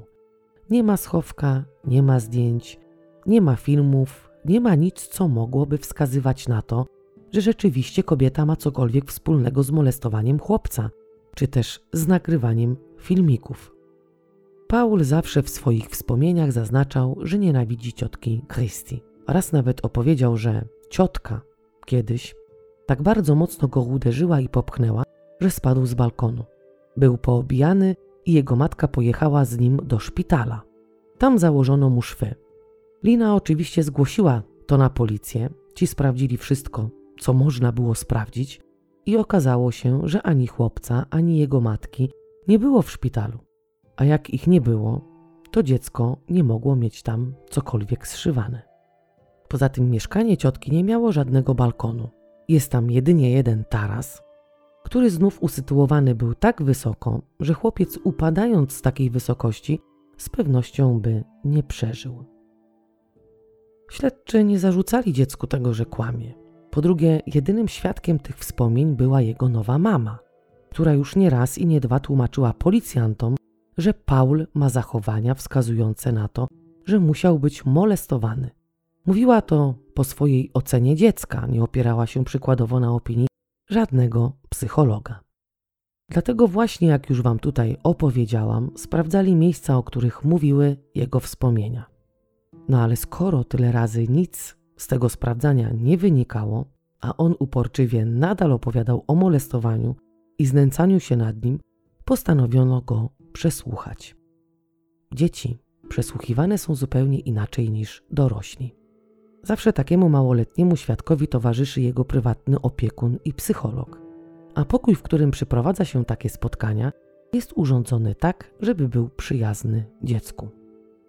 Czynności sprawdzające przeprowadzała miła policjantka. Na jednym spotkaniu się nie skończyło. Pierwsze polegało na rozeznaniu, czy dziecko zna różnice, jakie występują w budowie ciała chłopca i dziewczynki. Czy chłopiec widział kiedykolwiek nagą dziewczynkę, czy wie skąd się biorą dzieci, i tak dalej, i tak dalej. Na wszystkie pytania dziecko odpowiadało przecząco. Następne przesłuchanie dotyczyło tego, co opowiadał. Funkcjonariuszce, pomimo szczerych starań, zachęt, pochwał, nie udało się nakłonić małego świadka do zeznań. Najczęstsze słowa, jakie padały z jego ust, to nie wiem. Ogólnie wynikało, że chłopiec nie wiedział nawet, co znaczy słowo pieprzyć się a używał je w swoich wspomnieniach bardzo często. Podczas następnych czynności sprawdzających funkcjonariuszka mogła już cokolwiek usłyszeć. A mianowicie dziecko opowiadało o barze to za klauzę i malutkim pokoiku na jego zapleczu. Nic szczególnego, co mogłoby wskazywać na molestowanie, nie powiedział. Mówił tylko, że musiał tam siedzieć, bo cioci Krystynę nie podobało się, że biega po barze wśród stałych bywalców którzy byli już pod wpływem alkoholu. Przedstawicielka prawa drążyła, zadawała pytania, na które chłopiec odpowiadał i które znów wskazywały na to, że dziecko mogło być wykorzystywane seksualnie. No ale nie padły tam żadne konkrety. Mówił tylko, że ciotka Krista kazała mu się pieprzyć i się pieprzył.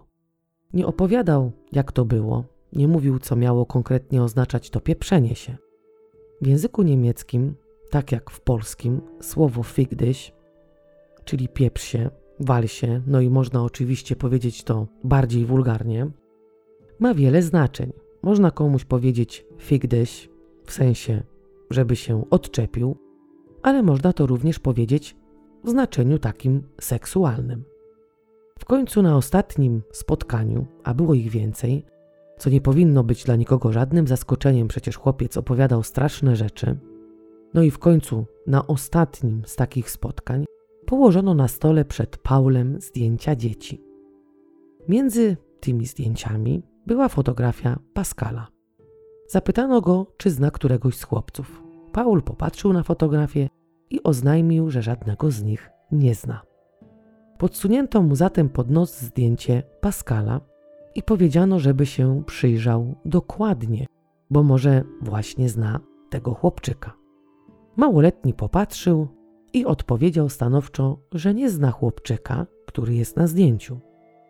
Jego zachowanie nie zdradzało, żeby był jakoś specjalnie zestresowany, zdenerwowany, był najzwyczajniej w świecie znudzony. Po tym ostatnim przesłuchaniu kobieta, która tak skrupulatnie spisywała wspomnienia chłopca, oznajmiła funkcjonariuszom, że to nieprawda, że Paul nie zna Pascala.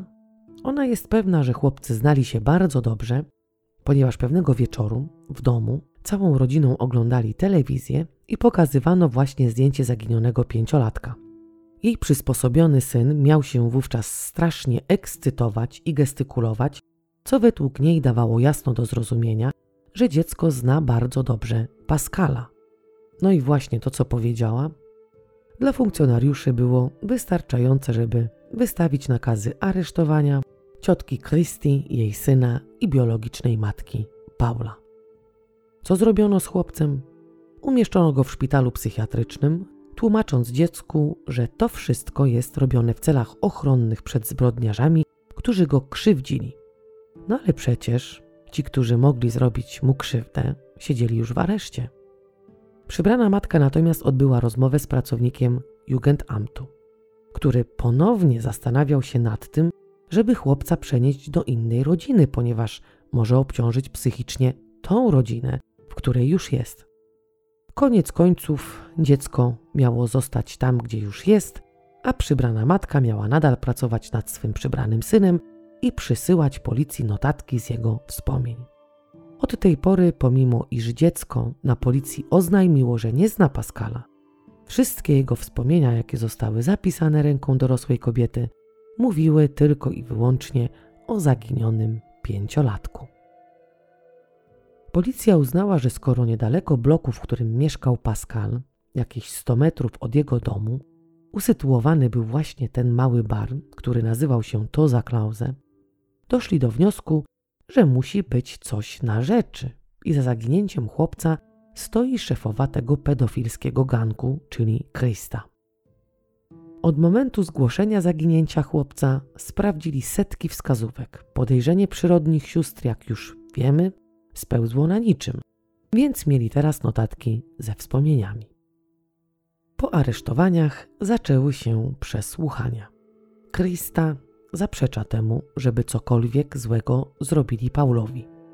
Że to, co on opowiada, nie jest prawdą, że może policja powinna przyjrzeć się rodzinie, do której dziecko trafiło, bo jeśli chłopiec naprawdę opowiada historie wskazujące na molestowanie, to może coś złego wydarzyło się w domu, do którego trafił. To, co powiedziała, nie jest jednak żadnym dowodem w sprawie. Po drugie, nie miała nic, co mogłoby oczyścić ją ze stawianych jej zarzutów. A przybrana matka, jej mąż i ich biologiczne dzieci mieli bardzo dobrą opinię. Po drugie, gotowi byli zająć się przecież chłopcem, który przeżył tak straszne rzeczy, więc według policji to tylko czepianie się i przerzucanie odpowiedzialności na innych. Krista, szefowa małego baru i bardzo inteligentna kobieta, której iloraz inteligencji wynosił 140, można powiedzieć, że wśród tych wszystkich oskarżonych, jeśli chodzi o iloraz ich inteligencji, to przewyższała ich dość sporo. Na przesłuchaniach ciągle zaprzeczała zarzutom, ciągle i ciągle mówiła, że tak nie było, że to nieprawda. Nawet podchwytliwe pytania nie zapędziły jej w kozi róg i nie pozwoliły na to, żeby się zdradziła i w końcu powiedziała prawdę. Bo przecież tak się utarło, że jeśli ma się przed sobą podejrzanego i jeśli nie przyznaje się do winy, to kłamie. Jej adwokat, którego wynajęła, poradził jej, żeby milczała i nie odzywała się. Bo może być tak, że powie coś w emocjach, a jak wiadomo, wszystko co powie może być użyte przeciwko niej. Kobieta, jak już tutaj wspomniałam, nie siedziała cicho, zaprzeczała. Posłuchała jedynie rady adwokata w momencie, kiedy miała spotkanie z psychiatrą. Jej prawnik poradził jej, żeby pod żadnym pozorem, choćby nie wiadomo co, nie odpowiadała na pytania psychiatry. To można postrzegać różnie, ponieważ jak już wiemy, zdarzają się takie sytuacje, że nie zawsze dany podejrzany jest prawidłowo oceniony przez specjalistę. No ale żeby jednak to spotkanie z biegłym specjalistą nie spisać na straty, to psychiatra zapewnił Krystę, że rozmawiał z jej prawnikiem i że prawnik jest jak najbardziej za tym, żeby była przebadana. Psychiatra nawet zacytował słowa pana prawnika, który powiedział, że spoko, możesz spokojnie rozmawiać z biegłym. Kobieta po takim zapewnieniu opowiedziała biegłemu całe swoje życie. Z jakiej rodziny pochodzi, jak ją traktowano i jak ją przede wszystkim postrzegano. Jeśli ktoś nie chce słuchać o tej kobiecie, to ma podaną czasówkę pod opisem filmu, ale myślę, że powinniście tego wysłuchać, bo to jest istotne. Tutaj będzie właśnie krok po kroku przedstawione, w jaki sposób Paul trafił i dlaczego trafił do rodziny zastępczej. Podejrzana urodziła się w 1953 roku. Jej rodzina mieszkała wówczas u jej dziadków w jednym z pokoi, które jej dziadkowie posiadali. No a tych pokoi było dwa. W latach 50. postrzegano ludzi kalekich tak jak za czasów hitlerowskich, czyli byli to ludzie, którzy nie powinni istnieć w społeczeństwie i powinno się ich, mówiąc bardzo brzydko, utylizować.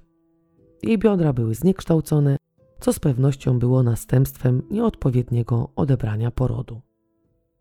Nic z tym nie robiono do czasu, aż poszła do szkoły. Wtedy właśnie matka dopiero zabrała córkę do lekarza. Ci wystawili diagnozę: zwichnięcie i dysplazja stawu biodrowego, niewspółosiowość i wady rozwojowe stawów. Przeszła 13 operacji i przeleżała miesiące w szpitalu. To były takie czasy, kiedy chętnie faszerowano pacjentów środkami przeciwbólowymi, także dzieci, które z nią leżały na oddziale, były można powiedzieć ciągle na haju. Krista miała zaniżone poczucie własnej wartości i świadomość tego, że nie ma pięknych blond loków, wymiarowej sylwetki, bo jej tułów był dużo większy i szerszy od dolnej części jej ciała. Do tego utykała i czego mogła chcieć więcej od życia. To jest oczywiście jej opinia na temat jej samej. Zresztą rówieśnicy też często dawali jej odczuć, że lepiej by było, gdyby się z nimi nie kumplowała, bo nie nosi miniówek i chłopacy nie chcą się z nią umawiać. Skończyła kurs pisania na maszynie i pracowała w Commerzbanku. Jak każda młoda, nastoletnia dziewczyna, chciała czuć się kochana i mieć drugą połówkę. Wówczas w pewnym momencie pojawił się jej bardzo daleki kuzyn, który ją odprowadził do domu i tak się złożyło, że stał się on ojcem jej syna. Matka koniecznie chciała, żeby Krista pozbyła się dziecka. Ta się na to nie zgadza i w 1973 rodzi synka. Później bierze ślub z ojcem tego właśnie dziecka. Po czasie okazuje się, że jej mąż nadużywa alkoholu, bije ją i korzysta z usług prostytutek. Ta bierze syna i wraca do rodziców. Jak już wspomniałam, w jej rodzinie tylko jej ojciec miał do niej serce i przyjął ją z otwartymi ramionami. Po latach zdecydowała się na rozwód, wniosła sprawę do sądu i obiecała sobie, że już nigdy nie zwiąże się na stałe z żadnym mężczyzną. Rozwód dodał jej odwagi i choć wprawdzie pracowała w butiku i dorabiała w filmie taksówkarskiej, to chciała wziąć życie za rogi i rozpocząć coś swojego. Wówczas tak się złożyło, że jej znajomy powiedział, że jest taki mały bar, restauracja, mieszcząca się w jednej z dzielnic miasta i że niedługo zostanie zamknięta. To było dla niej takim, można powiedzieć, bodźcem. Uznała, że ten bar może być tym, co pomoże się jej na dobre usamodzielnić. Rodzice byli temu przeciwni, bo przecież jest niepełnosprawna, bo przecież sobie nie poradzi, bo jest samotną matką. Ta jednak nie zważała na ich słowa i przejęła ten bar. Pomimo swych obietnic, że już nie wejdzie w stały związek, poślubiła starszego o 30 lat mężczyznę, bo ci, którzy byli w jej wieku, nie bardzo chcieli z nią cokolwiek czynić. Ale starsi, owszem, nie byli może już nastawieni na takie życie jak za młodu i nie mogli jej dać tego, co dałby jej młodszy partner, ale taki związek był, można powiedzieć, bardziej biznesowy. Co nie znaczy, że Krista zdradzała swego męża, czy też go źle traktowała. Dbali o siebie, ale jakiejś wielkiej miłości w tym związku nie było. Ona dawała opiekę swemu mężowi, a on miał pieniądze, czyli czysty układ. Ale z czasem okazało się, że jej drugi mąż jest hazardzistą i przegrywał pieniądze. Poszła zatem za ciosem i to ona za zgodą męża przejęła prawną opiekę nad finansami, czyli że on nie mógł mieć żadnych pieniędzy. Ona dbała o zakup jedzenia, potrzebnych środków czystości, ubrań, lekarstw i wszystkiego, co jest niezbędne do życia. A on dostępu do swojego konta niestety nie miał. W końcu złożyła o rozwód. Obawiała się o to, że będąc z nim w związku, więcej straci niż zyska. Żyła już wówczas na dość wysokim poziomie. Po jakimś czasie zakochuje się bez pamięci w człowieku, z którym bierze ślub i który jest ojcem jej drugiego syna. Szczęście nie trwa długo, ponieważ i ten mężczyzna okazuje się uzależnionym od alkoholu. Dodatkowo źle traktował jej starszego syna, bił go i wyzywał. W rezultacie chłopak stał się wycofany i nie pozwolił się nikomu do siebie zbliżyć. Po pewnym czasie wpadł w kłopoty z prawem i stał się uzależniony od narkotyków. 14 lat przesiedział w więzieniu. Dziś, o ile jeszcze żyje, jest już dużo starszy. W 2002 roku miał 35 lat, no i 14 lat życia za kratami. Kobieta przejmuje kolejne restauracje, sprzedaje dom, który sama wyremontowała i kupuje kolejny. W 1993 po raz kolejny wychodzi za mąż, no i ten związek jest znów oparty na wzajemnej opiece. Nowy mąż jest o 34 lata od niej starszy. To jej znajomy, sąsiad jej rodziców, bardzo dobry człowiek, któremu groził dom starców, ponieważ był przykuty do łóżka i nikt nie chciał się nim zająć. Ona go zabiera, mężczyzna z wdzięczności proponuje jej małżeństwo, żeby miała po nim emeryturę. Kobieta kupuje segment szeregowców i wprowadza się tam z nowym mężem, synami i Andreą, upośledzoną kobietą, której jest opiekunką. W 1999 Krista otwiera Bartoza Klausę.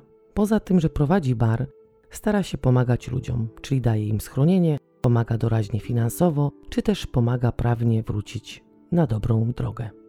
Wszystko idzie dobrze. Jedynie z sąsiadami nie może znaleźć porozumienia, ponieważ Andrea, którą się opiekuje, przyprowadza do niej swoich klientów. W końcu po śmierci męża sprzedaje szeregowiec i przenosi się na obrzeża dzielnicy Burbach. Tam mieszka z młodszym synem, Andreą i Ludim, który był alkoholikiem i groziła mu bezdomność. Był czasami głośny, jak za dużo wypił, ale nie był to zły człowiek. Później do domu wprowadzają się Kurt, Dita i Teddy. Są to ludzie, którzy z jakichś przyczyn, czy to uzależnienie, czy jakieś choroby, stracili dach nad głową. Krista gotowała dla wszystkich. Oni oczywiście płacili jej miesięcznie 250 marek za wynajęty pokój, ale resztę kosztów, czyli wywóz śmieci, prąd, ogrzewanie, woda, ponosi ona sama. Następnie wprowadza się Horst, później dochodzi jeszcze Michael, który staje się jej partnerem. Andrea, biologiczna matka Paula, jest upośledzona. Kiedyś do Christy przyprowadził ją mężczyzna, udający policjanta i tam już zostawił. Kobieta za młodu tułała się po rodzinach zastępczych, poprawczakach, klinikach psychiatrycznych, schroniskach dla kobiet i dopiero kiedy trafiła do Christy, tak jakby odnalazła swój dom. A ta, która otoczyła ją opieką, stała się dla niej matką. Jest bardzo łatwowierna i podlega wpływom. Często nie bardzo rozumie, co się wokół niej dzieje lub źle interpretuje sytuację, w jakiej się znalazła. Zachowała się nawet jedna z opinii na jej temat, mówiąca o tym, że jest upośledzona umysłowo. A wynikało to z dziedzicznego uszkodzenia mózgu we wczesnym dzieciństwie. Konkretnie zdiagnozowano u niej oligofrenię. Dziś nazwano by to inaczej, czyli powiedziano by, że kobieta ma niedorozwój osobowości i skłonność do opisywania wymyślonych doświadczeń, tak jakby to były osobiste przeżycia. Andrea nie była łatwa, buntowała się i nie słuchała nikogo. Często wychodziła i wracała, kiedy chciała. Pomieszkiwała wtedy a to u jednego frajera, jak nazywała ich Krista, a to u innego. Nie myła się i nie sprzątała swego pokoju. Także był tam dość duży bałagan. Na próżno zdały się próby powstrzymania jej przed wyjściem na ulicę. Próbowano jej tłumaczyć, że może zaś w ciąży, że nie jest zdolna do wychowania ani utrzymania swego dziecka.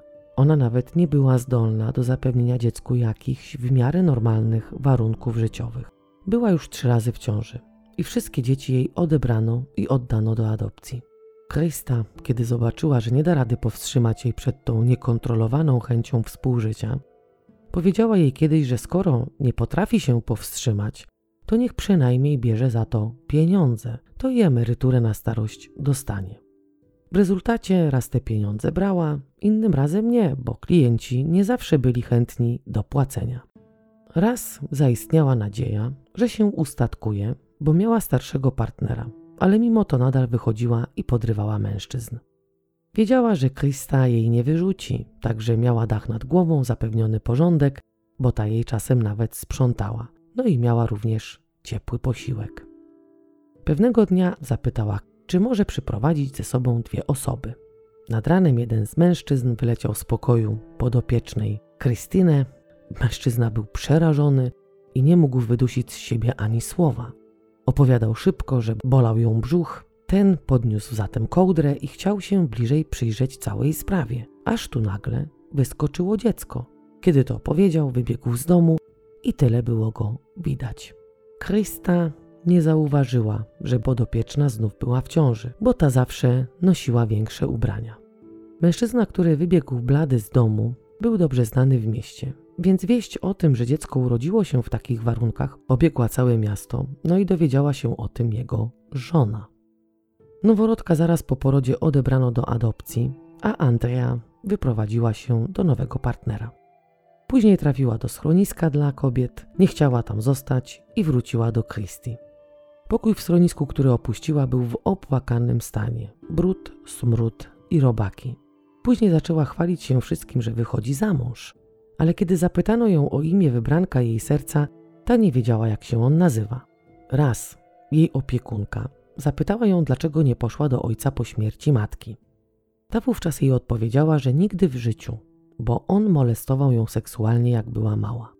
Później, po jakimś czasie, przyszedł do Toza Klausę jej brat Mężczyzna oczywiście nie był upośledzony i na pytanie o molestowanie odpowiedział, że jego siostra pierwszy raz w życiu widziała ojca, kiedy miała już 20 lat, więc nie mogła być w dzieciństwie przez niego molestowana. Ale według brata słynęła z tego, że potrafiła opowiadać różne historie jak nikt inny. Ale to nie tylko jedna opowieść, które opowiadała i w które wierzyli jej ludzie. Raz powiedziała, że ma raka mózgu, innym razem, że wyuczyła się zawodu, była mechanikiem samochodowym, a innym razem powiedziała, że sąsiad ją zgwałcił. Krista, słysząc taką informację, poszła więc z nią na policję złożyć doniesienie o popełnieniu przestępstwa. Po kilku dniach przyszedł do nich policjant i zaczął z pokrzywdzoną rozmawiać. Po krótkiej chwili wymianie zdań okazało się, że seks odbył się za obopólną zgodą, a zgłoszenie gwałtu było zemstą za to, że mężczyzna kopnął psa. W końcu po jakimś czasie okazało się, że Andrea znów jest w ciąży. W 1995 roku w szpitalu urodziła Paula, ale można powiedzieć, że chętnie oddałaby i piąte dziecko do adopcji. Krista jednak postanowiła zatrzymać dziecko. Kiedy zauważono, że jest coś nie tak, opiekunka jego matki Zabrała go do lekarza i okazało się, że chłopiec jest również upośledzony. Ogólnie z zachowania przypominał bardzo swoją matkę. Andrea nie potrafiła wykonywać prostych czynności przy dziecku. Nie myła go, nie ubierała, a jak już go ubrała, to przykładowo założyła mu letnie buty w zimę, a zimowe latem. W rezultacie wszyscy, można powiedzieć, wychowywali dziecko jednej kobiety. Chłopczyk nigdy nie był sam. Zawsze ktoś z nim przebywał, Pomagali również ludzie, którzy byli, można powiedzieć, stałymi bywalcami baru Toza Klause. No ale dziecko było pod obserwacją. Jugendamt wiedział doskonale, kim jest jego matka i ile już dzieci jej odebrano. Więc pracownik socjalny przychodził i sprawdzał warunki, w jakich ten maluch żyje. Jak matka sobie radzi, wychowując chłopca, i według jego opinii chłopiec był szczęśliwym dzieckiem, a sytuacja rodzinna mu nie zagrażała. Dziecko z uwagi na to, że było upośledzone, trafił do specjalnego przedszkola. W tym przedszkolu również nigdy nie zgłoszono, żeby Paul wykazywał jakieś oznaki maltretowania, molestowania. Pracownica opieki społecznej, która również była zaangażowana w sprawę gangu pedofilii, opowiadała, jak wówczas Krista martwiła się o to, że chłopiec mógł odziedziczyć po matce upośledzenie. Kobieta wyjaśniła wówczas, na czym polega oligofrenia, czyli ten rodzaj upośledzenia, na który chorowała matka Paula. Mówiła o zwiększonym popędzie płciowym u dorosłych, jak i o skłonności do konfabulacji, czyli opowiadali rzeczy związane z przeszłością i teraźniejszością, które nie były prawdziwe, a oni w nie wierzyli. Dziecko w przedszkolu radziło sobie dobrze, był bardzo, chłopiec był bardzo popularny i mimo to, że nigdy w jego zachowaniu nie wykryto tego, że może być ofiarą rzeczy, o których opowiadał, to jego sytuacja rodzinna nie bardzo się podobała opiekunom i dyrektorowi przedszkola. Nie podobało im się to, że po pierwsze matka, która nie jest zdolna do wychowania dziecka, ma pełne prawa do opieki nad nim, a po drugie dziecko przebywało w towarzystwie alkoholików, którzy również byli opóźnieni intelektualnie. Sama Andrea była czasem agresywna i atakowała Kristę, a ta znów nie umiała powstrzymać jej przed sprowadzaniem do domu nowych facetów. W końcu wezwano opiekunkę matki Paula do sądu, a ona tam przyznała, że matka chłopca jest w rzeczywistości przytłoczona macierzyństwem i sama z pewnością nie poradziłaby sobie.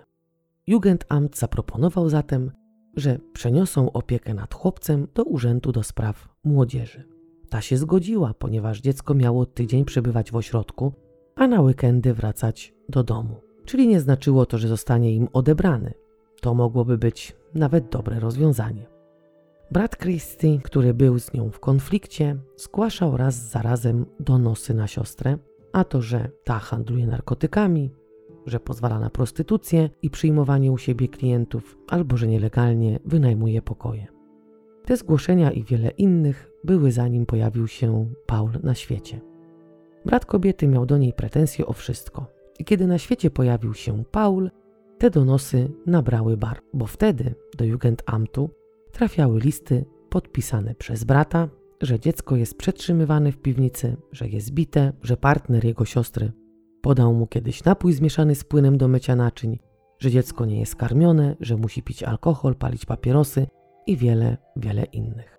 Andrea zaprowadziła syna do przedszkola, a po południu zadzwoniono do Christy, że po Paula nie musi już nikt przychodzić, ponieważ odebrano dziecko już na dobre i umieszczono w rodzinie zastępczej. Dwa dni po odebraniu chłopca wszczęto postępowanie karne dotyczące znęcania się nad Paulem. Dalej historię już znacie. Przybrana matka zauważyła dziwne zachowania i spisywała wspomnienia chłopca. Matka Paula podczas składania zeznań nie przeczyła temu, że jej syna mógł ktoś z jej klientów molestować.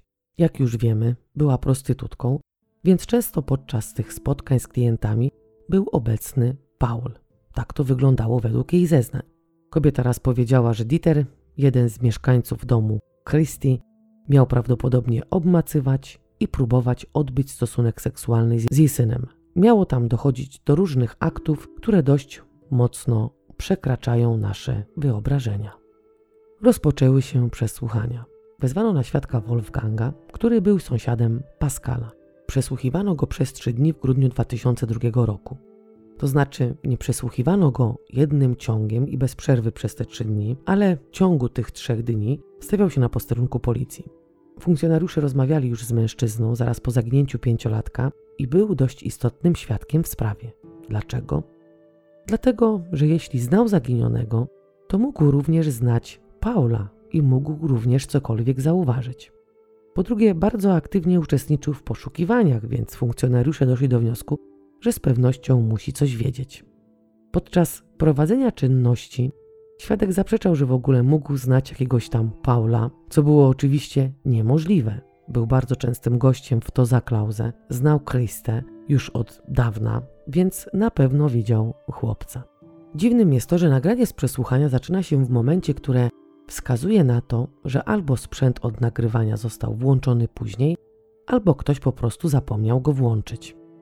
No zdarza się, jesteśmy tylko ludźmi i śledczy mogli zapomnieć przycisnąć magicznego przycisku.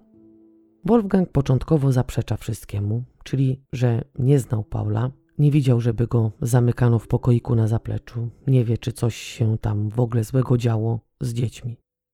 Później jednak przyznał, że chłopiec był zamykany, że do tego pokoiku wchodzili inni mężczyźni, że to widział, że jest pewny.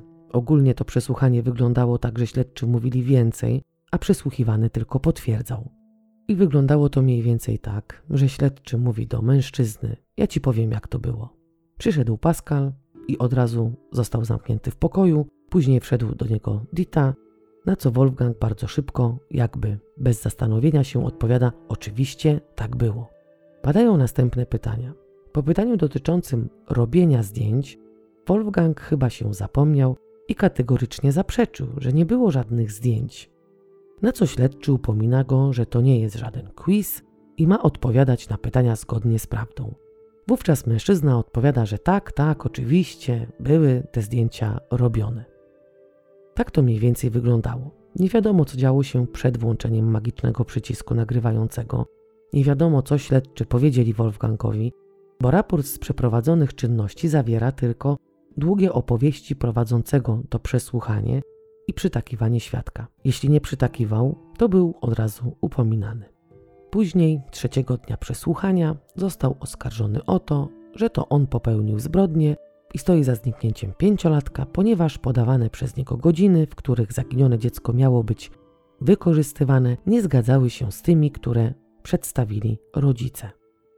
W 2003 roku Wolfgang przesłuchiwany był już przez prokuratora. Na tym spotkaniu powiedział, że to on zwabił chłopca. Nie było to trudne, bo się już znali, byli sąsiadami, a Pascal z obcymi nigdy, nigdzie by nie poszedł. Zwabił go do to za klauzę, bo Krista potrzebowała, cytuję, świeżego mięsa. To określenie było używane przez prowadzącego przesłuchanie wiele razy. Mężczyzna użył go pierwszy raz podczas spotkania z prokuratorem. W dzień, kiedy chłopiec zaginął, miał go przyprowadzić do baru w godzinach między 16 a 17. Dziecko miało być maltretowane przez Ditera do godziny 20 albo 20.30, a później miał zostać odprowadzony do domu.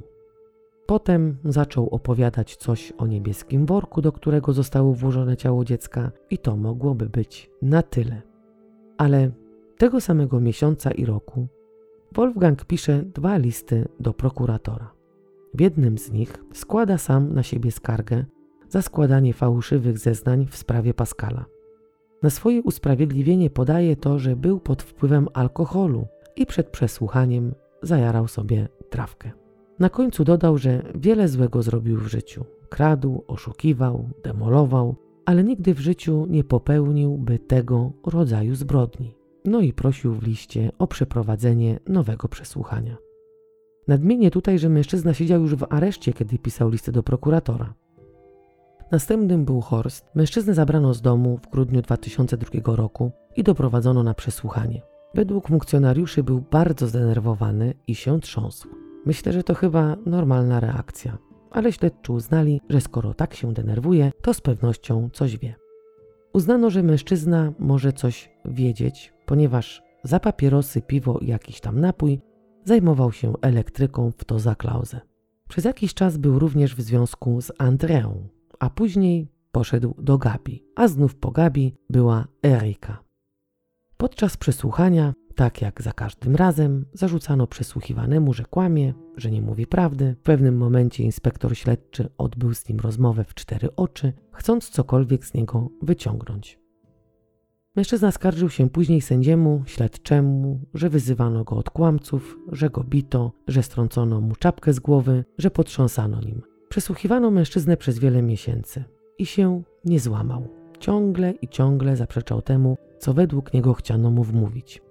Śledczy byli na 100% pewni, że ten coś wie, ale nie chce powiedzieć. Trafiła im się po prostu twarda sztuka. Podczas składania zeznań był niepewny, co również według funkcjonariuszy wskazywało na to, że coś wie i muszą go tak długo maglować, żeby w końcu to z niego wyciągnąć. W międzyczasie przesłuchiwano również jego dziewczynę Erikę. Jej zeznania nie pokrywały się zeznaniami Horsta. Ogólnie każde jego zaprzeczenie, czegokolwiek by się tyczyło, było uznane przez śledczych za kłamstwo. Ciągle powtarzali, że on coś wie, że wie więcej niż się wszystkim wydaje, że jak mówiono mu o możliwym przebiegu zbrodni, to napłynęły mu łzy do oczu, pewnie się kogoś boi i tak dalej, i tak dalej. W końcu 22 lutego 2002 roku mężczyzna mówi to, co chcą usłyszeć funkcjonariusze, ale mówi nie tak, jak powinien. Ciągle mówią mu kłamiesz, to nie było tak. Erika i Andrea powiedziały inaczej. Więc mówi inaczej, ale to inaczej też nie zgadzało się z zeznaniami kobiet. W końcu przeczytali mu te zeznania, no i on je potwierdził. Kiedy chcieli, żeby opisał Pascala, ten patrząc na zdjęcie dziecka, które wisiało dwa metry od krzesła, na którym siedział, opisał pięciolatka tak, jakby z nim przebywał codziennie. Z Eriką postąpiono podobnie. Mawiano jej kłamstwa i mówiono o tym, że posiadają zeznania innych świadków na to, że ona kłamie, że jej chłopak Horst powiedział co innego. Czytano jej zeznania innych i pytano tak jak wszystkich, kogo się boi. Kobieta ciągle i ciągle powtarzała, że Pascala nie było wieczorem w to za klauzę, że nie dochodziło tam do wykorzystywania seksualnego dzieci, że matka Paula nie prostytuowała się na zapleczu baru z klientami, ale na nic się to nie zdało, bo śledczy z góry założyli, że świadek będzie z pewnością tak jak inni kłamała. Pytają ją o to, czy 30 września 2001 roku w barze Toza Klauze była również Gabi. Ta zaprzeczyła. Wówczas śledczy podają jej niebieski worek na śmieci. To miało nią wstrząsnąć i sprawić, że zacznie mówić prawdę. Ona wzięła worek do rąk i powiedziała tak, ten worek tam był. Jej słowa mogły oznaczać wiele. Mogło to być przyznaniem się do tego, że ciało dziecka zostało w taki worek spakowane, ale również mogło to oznaczać, że te worki na śmieci były używane w to za klauzę. Erika była sprzątaczką i tam sprzątała. Więc jeśli sprzątała, to wiedziała, jakich worków na śmieci używała. 23 lutego 2002 roku śledczy w raporcie z przesłuchania napisali, że kobieta mówiła o usuwaniu śladów zbrodni jak o zwykłym sprzątaniu i że morderstwo dziecka nie robiło na niej żadnego wrażenia. W styczniu 2003 roku na, na przesłuchanie wezwano Kevina. Ten, tak jak jest napisane w raporcie, zeznał, że w knajpie molestowano dzieci. Że Krista raz zaproponowała mu seks z dzieckiem za 20 marek. Zeznanie było spójne i napisane w taki sposób, jakby składał je człowiek z bogatym zasobem słów i perfekcyjną znajomością gramatyki. Ale Kevin miał iloraz inteligencji 60 i nie potrafił złożyć dobrze zdania. W jego zeznaniu było to samo, co w zeznaniach innych podejrzanych: ten sam przebieg zbrodni, ten sam worek i to samo dziecko. Następnego dnia mężczyzna chce odwołać to, co powiedział. Mówi wielokrotnie, że mówił tak ze strachu. Śledczy nie odpuszczają i żądają, żeby powiedział to, co mówił dzień wcześniej. Ten pyta ich, czy poniesie karę za to, że skłamał. I tak w kółko. Dlaczego skłamałeś? Bo się bałem. Poniosę karę, że skłamałem? Mów prawdę. Funkcjonariusze zaczynają wrzeszczeć na podejrzanego, bo w tym momencie był już przecież podejrzanym. Zaczynają nagrywać przesłuchanie, ale to nagranie jest dziwne. To wyglądało jak taki zlepek słów, które w połączeniu mają jakiś tam sens w stosunku do całej sprawy. W nagraniu słychać, jak Kevin schodzi z tematu, jak mówi o tym, że się boi, opowiada o swojej dziewczynie, o tym, co się wydarzyło dzień przed przesłuchaniem. Mężczyzna miał adwokata, ale ten był od tego, żeby dopilnować jego finansów. Wezwano tego prawnika, który próbował jakoś wpłynąć na podejrzanego.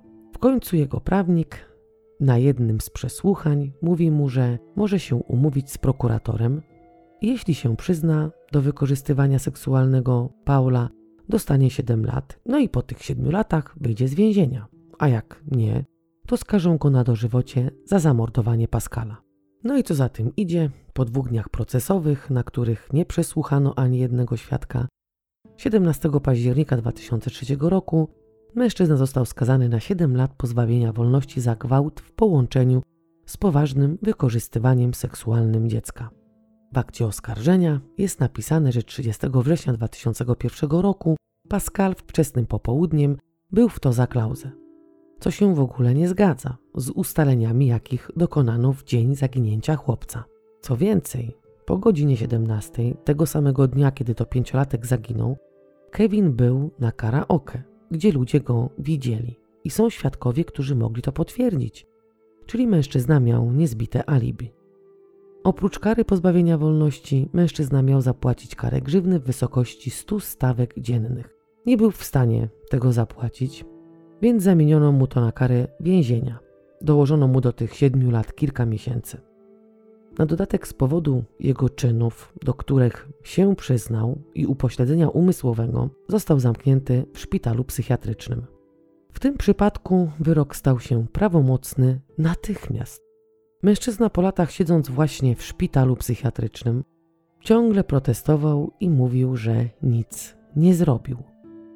Śledczy mówili, że rozmawiali z nim jak dziecko, że byli delikatni, że nie śmiali się z niego, ale wyśmiewali karaoke. Podczas tych przesłuchań kazano mężczyznom rozbierać się do naga, następnie przewracano ich na podłogi, fotografowano im członki i tylną część ciała, no i również kazano kobietom na przesłuchaniach się rozbierać i fotografować intymne części ciała. Po co robili im te zdjęcia? Po to, żeby pokazać je Paulowi, bo uważali, że każdy członek jest inny. Jeśli na przykład na danym członku jest jakieś znamie, nie wiem, wygląda jakoś specyficznie, to chłopiec przykładowo patrząc na zdjęcie tego danego penisa powie: O, to jest penis Dietera albo kogoś tam innego. Pozostałych oskarżonych, którzy początkowo byli wzywani na przesłuchania w imieniu świadka, przesłuchiwani byli w podobny sposób do tych przesłuchań, jakie tutaj już przedstawiłam. W lutym 2003 roku Andrea, przebywająca w areszcie, zgłasza nagle przełożonemu, że może co nieco powiedzieć na temat zaginionego Pascala. W zamian chce, żeby policja załatwiła jej przeniesienie do innego aresztu, ponieważ w tym nie traktują jej dobrze, znieważają ją, nazywają dziecięcą cipą i traktują tak jak wszystkich, którzy zostali aresztowani z powodu gwałtów czy też morderstw dokonanych na dzieciach. Kobieta usłyszała w więzieniu, że jest innymi podejrzana o zaginięcie pięcioletniego Pascala i oznajmiła, że posiada informacje na ten temat. Opowiada o tym, jak w knajpie, w której bywał również jej syn, doszło do wypadku. Pewnego dnia Pascal został tam przez nią popchnięty i uderzył głową o skrzynki. Bardzo mocno krwawił, Dita wziął go na ręce i miał zawieźć do szpitala. Następnie zrezygnowali z opcji zawiezienia rannego chłopca do szpitala i pojechali do Francji, gdzie znajdowała się kiedyś żwirownia. Dita prowadził auto, Krysta siedziała na miejscu pasażera, a ona z tyłu z Pascalem. Głowa chłopca leżała na jej kolanach. Powiedziała, że pięciolatek miał na sobie szary dres. Około 17 tego samego dnia, kiedy byli już na miejscu, mężczyzna wykopał dół i pochował tam chłopca, który został wcześniej włożony do niebieskiego worka na śmieci. Wszyscy podejrzani, którzy byli do tej pory przesłuchiwani i częściowo potwierdzali zeznania innych, no i co oczywiście łączyło się w jedną całość. Paul również był kilkakrotnie przesłuchiwany przez policję. Przybrana matka zaczęła nagrywać w końcu te wspomnienia chłopca. Na nich dziecko było bardzo zdezorientowane, mówiło bardzo nieprawdopodobne rzeczy i gubiło się w opowieściach. Mówił, że musiał sikać sobie do ust. Opowiadał, że, że jego biologiczna matka pozwalała mu dyndać przez okno. Oczywiście dyndał przez okno, gdy był niemowlęciem. Sąsiedzi wówczas zawiadomili policję. Matka dostała mandat. W 2003 roku większość tych, którzy zeznawali i potwierdzali wykorzystywanie seksualne, odwołało swoje zeznania. Skarżyli się na śledczych, którzy przeprowadzali czynności, mówili, że zeznali tak z powodu strachu przed pójściem do więzienia na długie lata. Dodam tylko, że te wszystkie wskazówki zostały sprawdzone. Tak jak przewrócono do góry nogami dom Christie, tak również postąpiono z knajpą Toza Klauze. Sprawdzono każdy milimetr tego miejsca, zaplecze również, no i nie znaleziono kompletnie nic. Żadnych śladów spermy, żadnych włókien, żadnych śladów krwi, nic co mogłoby wskazywać na wykorzystywanie seksualne dzieci, czy w ogóle na jakiekolwiek gwałty. Ćwirownia we Francji również została przeszukana za pomocą psów, policji, jak i wszystkich możliwych urządzeń pozwalających na to, żeby znaleźć zwłoki. Tam też niczego nie znaleziono. Co jeszcze? Wywiercono dziury w murach do Zaklauzę i w domu Christie. Przyprowadzono psy, które miały przez te dziury wyczuć, czy może w ścianie kryją się zwłoki. Gdyby mogli, to przekopaliby pół burbach w celu znalezienia zwłok Pascala. 20 września 2004 roku rozpoczął się proces.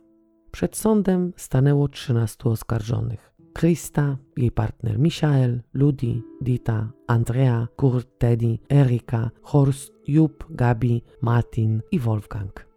Oskarżono ich o poważne wykorzystywanie seksualne dzieci, gwałt, morderstwo lub współudział. Teraz opiszę przebieg zbrodni, który został uznany przez prokuraturę za najbardziej prawdopodobny.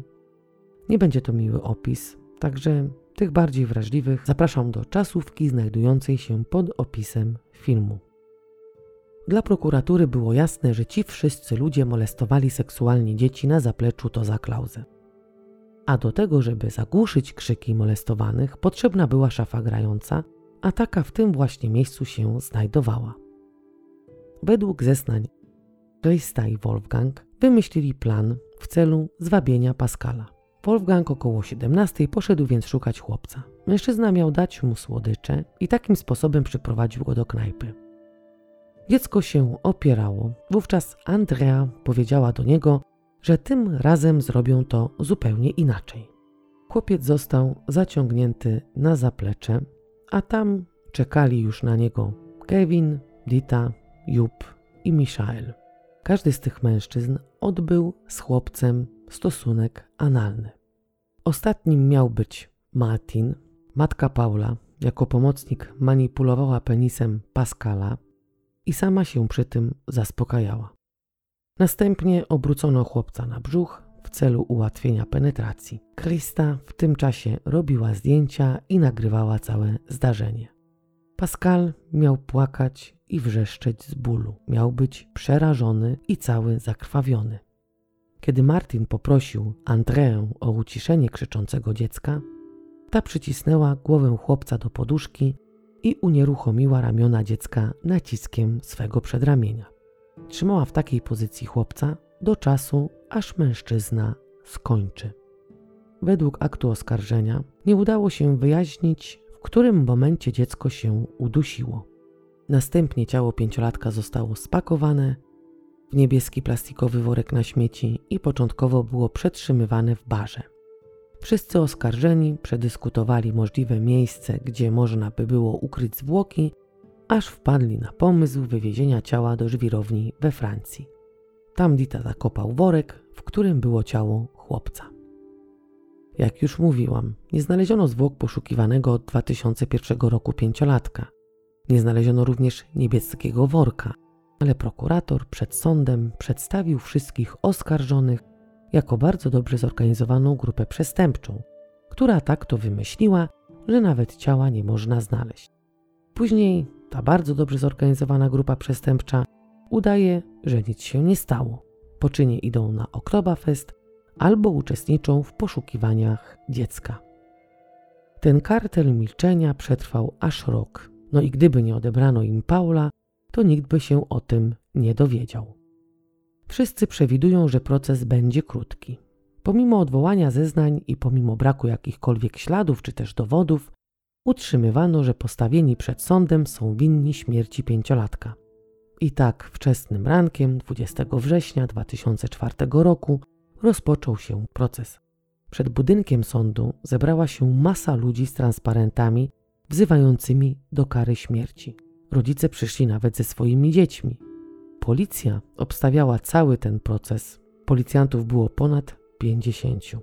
Przewidywano, że skazanie winnych będzie tylko formalnością.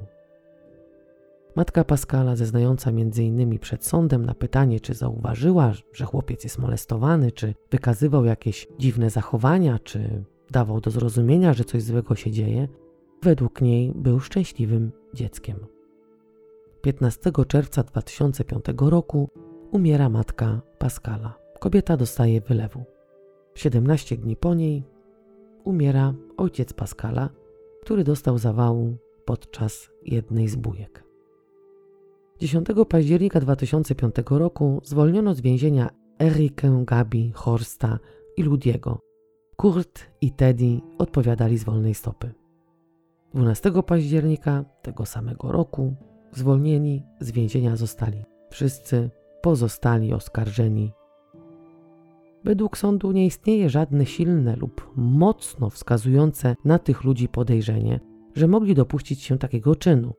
Na przesłuchiwanych wywierana była ogromna presja, a same przesłuchania nie były pozbawione sugestywnych elementów. Do zdarzenia doszło w dniu, w którym, jak już mówiłam, w dzielnicy odbywał się Oktoberfest, a to dzień, kiedy ludzie masowo przesiadują również w knajpach. Tego dnia do Toza Klauze również przyszła masa ludzi i w godzinach, których mowa, czyli o 17, nie mogło dojść do tego zdarzenia, o którym mowa w akcie oskarżenia. Do tej pory nie znaleziono zdjęć, które miały być wówczas robione, ani filmów. Prokuratura, słysząc sędziego, za nie mówiła, a prokurator generalny wybiegł z sali rozpraw. Pomimo zwolnienia wszystkich z aresztu, proces się nie zakończył. 23 listopada 2006 roku sprawa sądowa będzie poświęcona wyłącznie przybranej matce Paula. Kiedy adwokat pyta kobietę, ile pieniędzy dostaje za opiekę nad chłopcem, ona nie chce na to pytanie odpowiedzieć. Adwokat nalega i za każdym pytaniem skierowanym w jej kierunku, ona pyta sędziego, czy musi odpowiadać. Ten mówi, że oczywiście, ponieważ to ona rozpoczęła ten proces i jeśli chce ich przekonać, powinna odpowiedzieć na każde pytanie. Kobieta wówczas opowiada o miesiącach spędzonych z Paulem i o tym, jak po wahaniu końcu powiadomiła go, że może on dorastać w jej rodzinie. Opowiada dalej, jak stopniowo i sukcesywnie sprawiła, że kontakt dziecka z matką i Krystą został całkowicie zerwany. Coraz mniej wizyt i coraz mniej telefonów. Opowiedziała również o sytuacji, kiedy chłopiec tego dnia miał iść pierwszy dzień do szkoły. Kiedy rano jedli śniadanie, zadzwonił dzwonek do drzwi. Za drzwiami była Andrea, która trzymała w dłoniach stożek szkolny. Przybrana matka przytrzymała Paula, który rwał się do swojej biologicznej matki, krzyczał, płakał, ale kobieta nie pozwoliła mu na spotkanie z nią i otrzymanie od niej tego stożka. Pod domem stało auto, a przy aucie stała Krista. Lina była bardzo tym oburzona, że obie nie dotrzymały terminu, czym naraziły ten dzień na straty. Krista wówczas odgrażała się jej, że wezwie policję, jeśli kobieta nie pozwoli przekazać matce prezentu dla jej syna. Ta oczywiście nie pozwoliła, ale ciągle nie mogła zapomnieć o groźbie, jaką Krista wysłała w jej kierunku. Adwokaci zapytali jej zatem, czy to normalne, aż tak oburzać się na niespodziewaną wizytę matki chłopca. Kobieta się broni, mówi, że chłopiec był zdenerwowany, a ona musiała go przecież chronić. Ta mówi nadal, że dziecko początkowo nie moczyło się w łóżku, ale później, kiedy zaczynało wspominać te straszne wydarzenia, robiło to co noc, ponieważ te złe rzeczy do niego wróciły. Lina opowiada nadal, jak wymyśliła bajkę, w której jest pies i który broni Paula. Że kiedy ktoś go gwałci, to pies szarpie, rozgryza gwałciciela, gryzie również jego biologiczną matkę, bo tak krzywdziła chłopca. Odgryza jej ręce, palce i tym samym ratuje dziecko. Inna bajka dotyczy Christy. Też jest pies i też rozszarpuje i zagryza kobietę, bo ta mu robiła krzywdę. Nie będę przytaczała tej bajki w całości, ale mogę Was zapewnić, że latały tam flaki, oczy i mózgi rozpryskiwały się o ściany i podłogę. Lina była z tego bardzo zadowolona, bo jak powiedziała przed sądem, sama się ubawiła podczas opowiadania tych bajek Paulowi. Nowa mama chłopca chciała przecież dobrze. Uważała, że nie popełniła żadnego błędu, a chłopiec powierzony jej pod opiekę był wykorzystywany przecież seksualnie. Następnie sędzia pyta, czy kobieta rozważa dalsze metody tortur i czy chciała wysłać zdjęcia chłopca do gazety. ona chyba, nie zastanawiając się nad tym, co jej powiedział sędzia, odpowiada, że oczywiście, bo ta Krista tak dobrze wypadła w gazecie. Przewodniczący sądu przypomina jej, że w 2003 roku zdjęcia Christie nie ukazały się jeszcze w prasie. Następnie adwokat mówi głośno, że całość tego wszystkiego, co przedstawiają nagrania, jest chorobliwa i zwraca się do prawnika kobiety, mówiąc: Twoja klientka jest chora. Poza tym wyszło na jaw, że opiekunowie z przedszkola, do którego uczęszczał Paul, wielokrotnie zgłaszali do urzędu do spraw dzieci, że w rodzinie zastępczej, do której trafił chłopiec, dochodziło do nadużyć, które nie zostały zbadane. Nie wiem, czego dotyczyły te nadużycia. Czy molestowania, czy właśnie takiego znęcania się psychicznego nad dziećmi, nie mam pojęcia. W wyniku tego skandalu szef Urzędu do Spraw Dzieci i Młodzieży złożył swoją rezygnację. Na końcu podano opinię psycholog, która po długiej tyradzie, w której najpierw tłumaczyła, że dzieci oczywiście fantazjują, jednak te fantazje nie są podawane w tej samej formie i dotyczące tego samego. Jeśli Paul ciągle i ciągle przez okres dwóch lat powtarzał o molestowaniu, gwałceniu, maltretowaniu, to znaczy, że dziecko nie kłamie. Kiedy jednak miała rozebrać na czynniki pierwsze te wspomnienia, których nie dało się w żaden sposób udowodnić, oznajmiła, że opowieści Paula o domniemanych nadużyciach nie są dowodem na to, że coś takiego miało miejsce. Oznajmiła tak dlatego, że nie mogła niestety tego sprawdzić, ponieważ jej metody badań nie mogą być stosowane w stosunku do dzieci upośledzonych. 7 września 2007 roku, po 6 latach śledztwa i 3 latach przeprowadzania procesu sądowego, nie udowodniono, że pięciolatek został zamordowany. A to, czy w knajpie maltretowano dzieci i molestowano je seksualnie, było według sądu bardzo wątpliwe. Także 7 września 2007 roku wszyscy oskarżeni zostali uniewinnieni, a jedynie Krista otrzymała wyrok.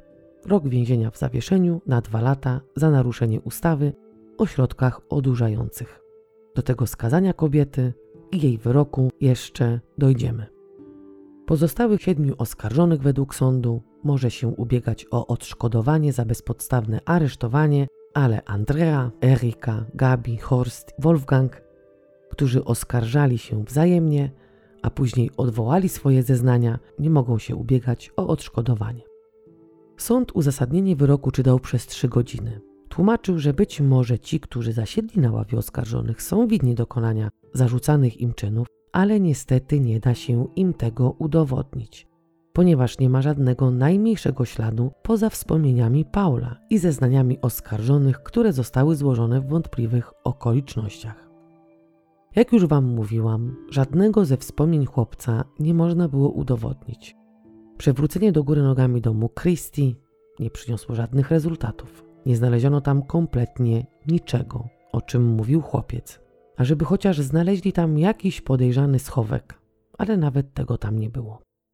Przeszukano knajpę to za klauzę i tam również wszystko wywrócono do góry nogami. Zerwano boazerię ze ścian, milimetr po milimetrze szukano jakichś śladów DNA.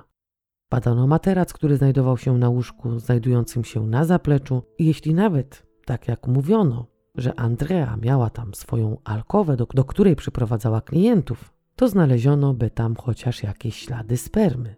Ale niestety tego też nie znaleziono.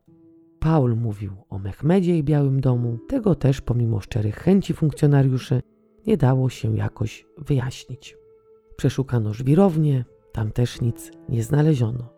Także sąd nie mógł skazać ludzi stojących przed sądem, ponieważ nie można było im udowodnić tego, co im zarzucano.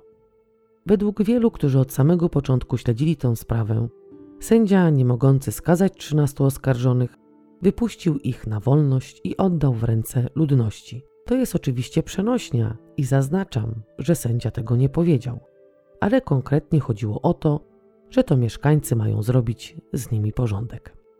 Po ogłoszeniu wyroku opinia publiczna była, można powiedzieć, wściekła. Licznie krytykowano wymiar sprawiedliwości i uznano to za jakiś niesmaczny żart. Mówiono o obrzydliwych uniewinnieniach. Krytycznie wypowiadali się również politycy i ważne persony miasta. Prokurator się odwołał od wyroku do Federalnego Trybunału Sprawiedliwości. Szczególnie chodziło mu o Kristę, jej partnera Andrea i Dietera. Odwołanie jednak zostało odrzucone w 2009. Podtrzymano wyrok sądu okręgowego. Uznano, że nie było błędów w ocenie dowodów, a sąd w Saarbrücken starannie, szczegółowo i rzeczowo uzasadnił wyrok. Być może niektórzy z Was teraz myślą, że no ale jak to? Przecież się przyznali, przecież prawie wszyscy zeznawali to samo. I dodam, że każdy z podejrzanych siedział w innym areszcie, a te areszty mieściły się w innych landach.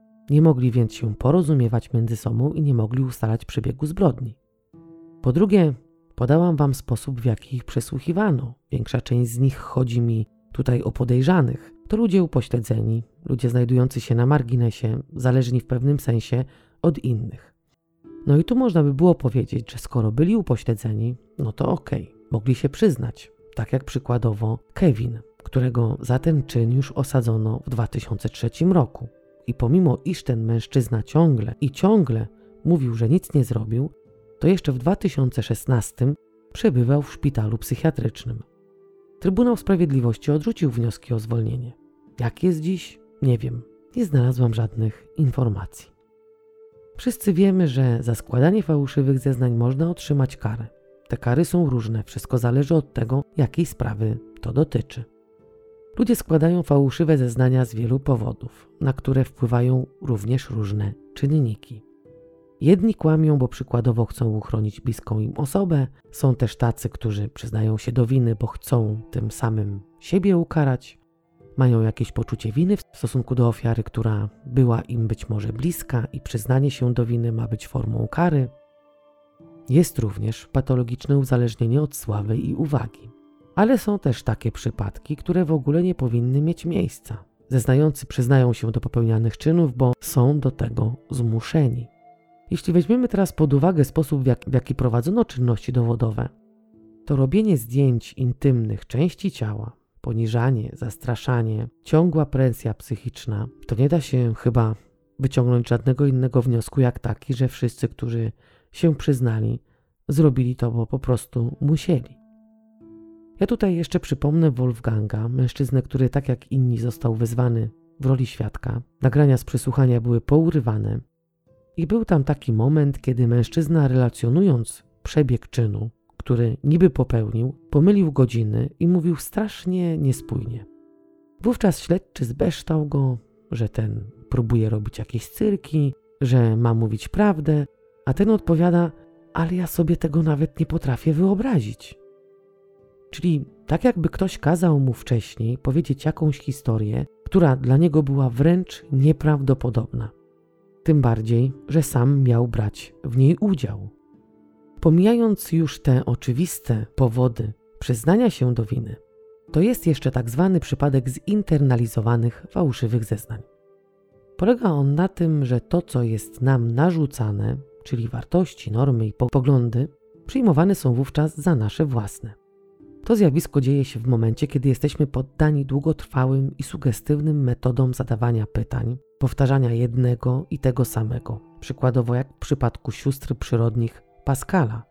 Ciągle i w kołomacieniu wmawiano im, że są winne, że to one zamordowały chłopca. Ci, którzy się przyznali, byli obciążeni zeznaniami świadków. Funkcjonariusze ciągle i ciągle zarzucali im kłamstwo, sugestywnie podpowiadali, co mają mówić, nawet sami opowiadali im, co się wydarzyło. Wówczas zaczynali wierzyć, że w tym uczestniczyli i się przyznawali. Jest również zjawisko polegające na tym, że oskarżeni, którzy nie są winni, przyznają się do popełnienia zbrodni, bo to może wpłynąć na decyzję sądu. Czyli takie niezdecydowanie, bo co będzie, jak się nie przyznam, postawią mnie przed sądem i tak mi nie uwierzą i w końcu skażą mnie na dożywocie. A jeśli będę współpracował, to dostanę niższy wyrok. Także każdy z tych przypadków mógł dotyczyć każdego z przesłuchiwanych. Dodam jeszcze, że wtedy, kiedy Andrea zgłosiła chęć zeznawania, była już wtedy w areszcie, to się później okazało, że nagle mogła spotkać się z synem. To spotkanie trwało ponad półtorej godziny. Czyli co, matka, która maltretuje syna, Kat, mógł się spotkać ze swoją ofiarą, czy może było to po prostu manipulacja śledczych, którzy złożyli jej obietnicę, że jak się przyzna i opowie, co się stało, czyli że jak zezna taką regułkę, jaką jej podadzą, to spotka się z synem. Wszystko jest możliwe. No a co zatem z Paulem? Psycholog pan Stanisławski w listopadzie 2002 roku przedstawił raport mówiący o stanie psychicznym chłopca i jego wiarygodności.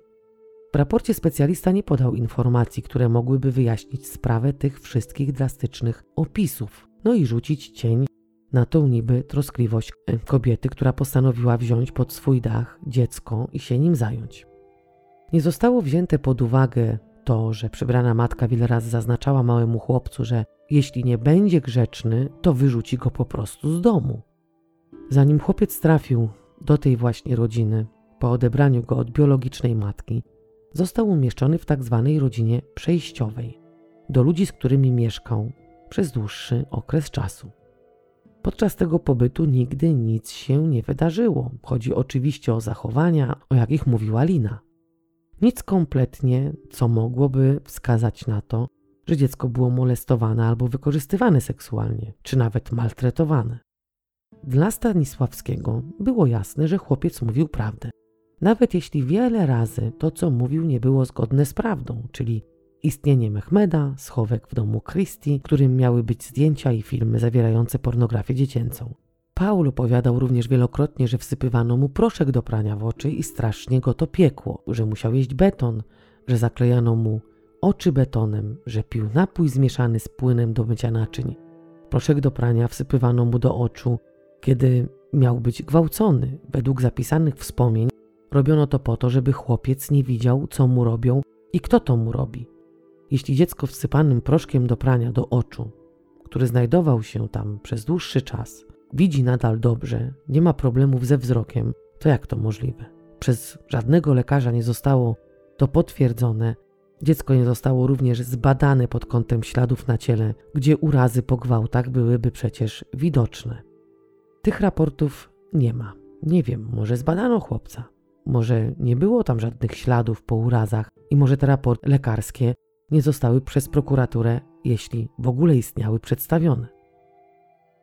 Jest to bardzo możliwe, ponieważ berliński psycholog, specjalista Max Stella na początku marca 2003 roku w swojej opinii o wydanie, której poprosił go prokurator, napisał, że istotne dla sprawy wypowiedzi chłopca pod względem historii i ich rozwoju wskazują cechy charakterystyczne dla sugerowanych twierdzeń fałszywych.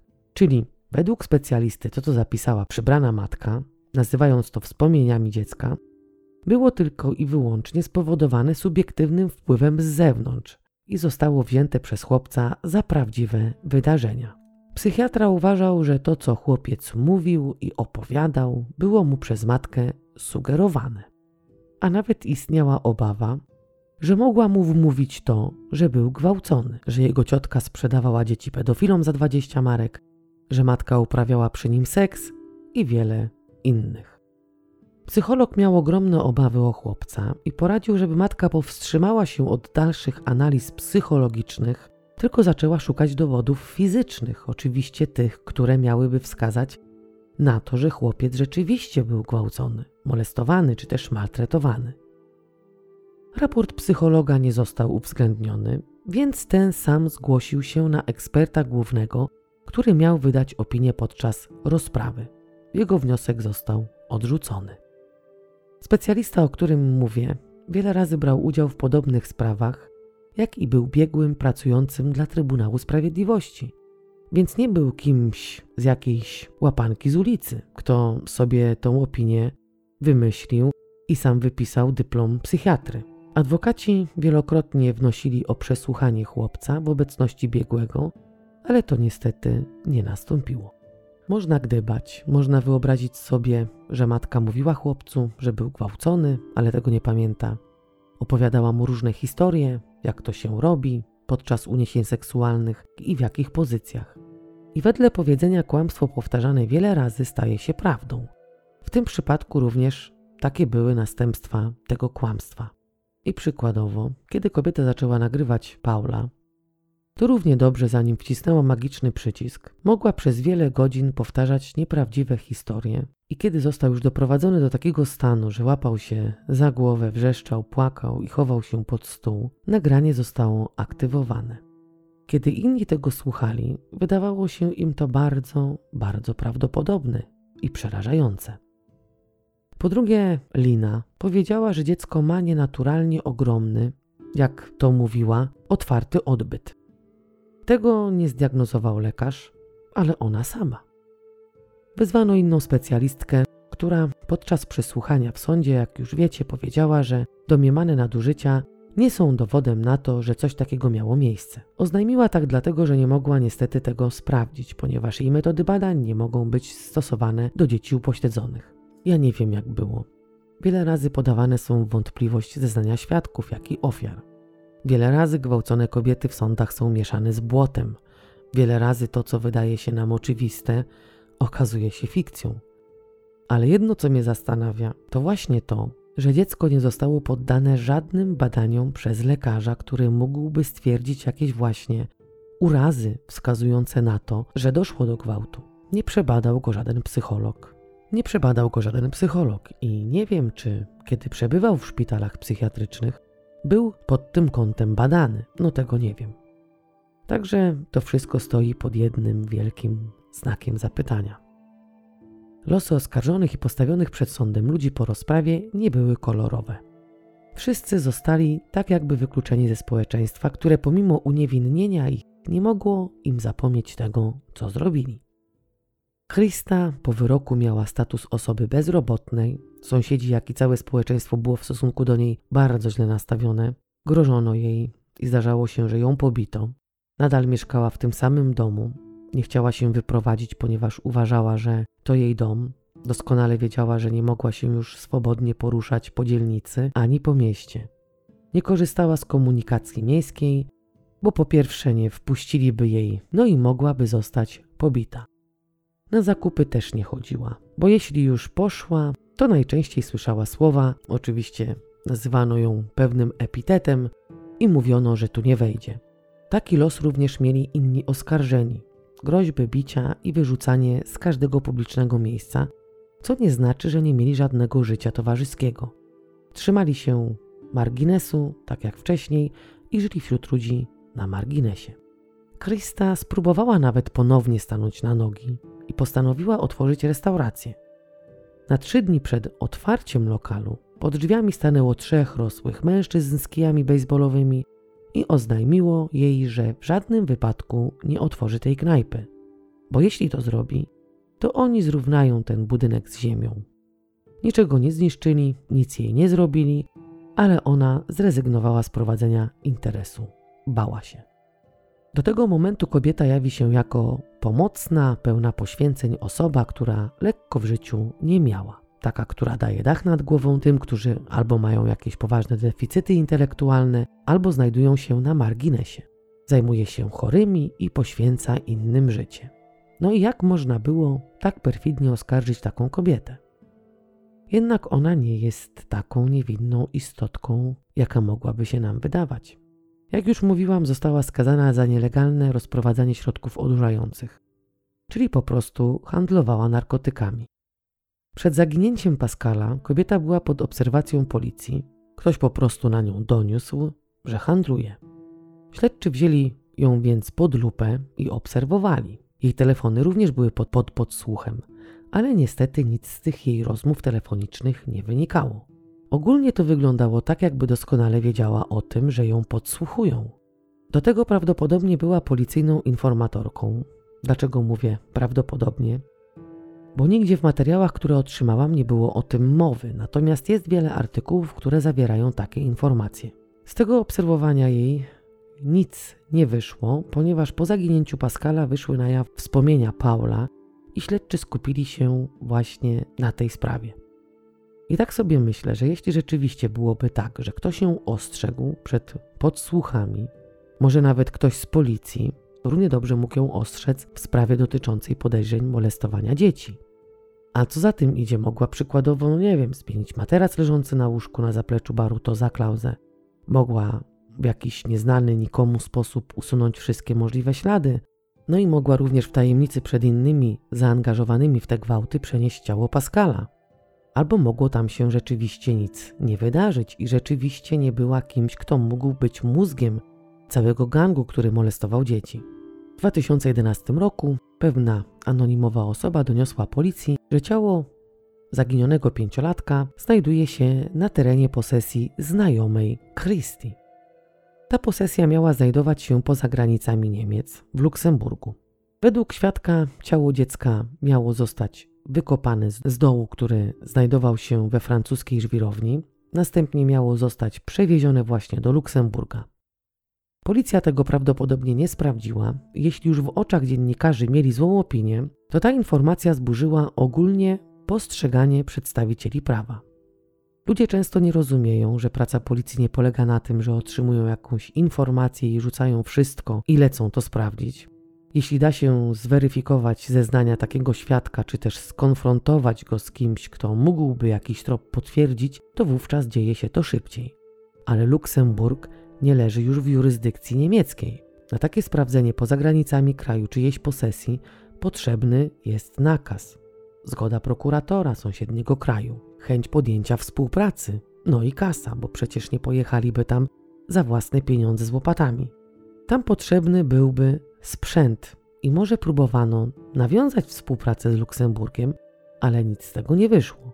To jest oczywiście taka spekulacja. Ja Wam celowo przedstawiłam przebieg tych przesłuchań, tego co się na nich działo i tego w jaki sposób przesłuchiwani relacjonowali prawdopodobny, wymyślony przebieg zbrodni.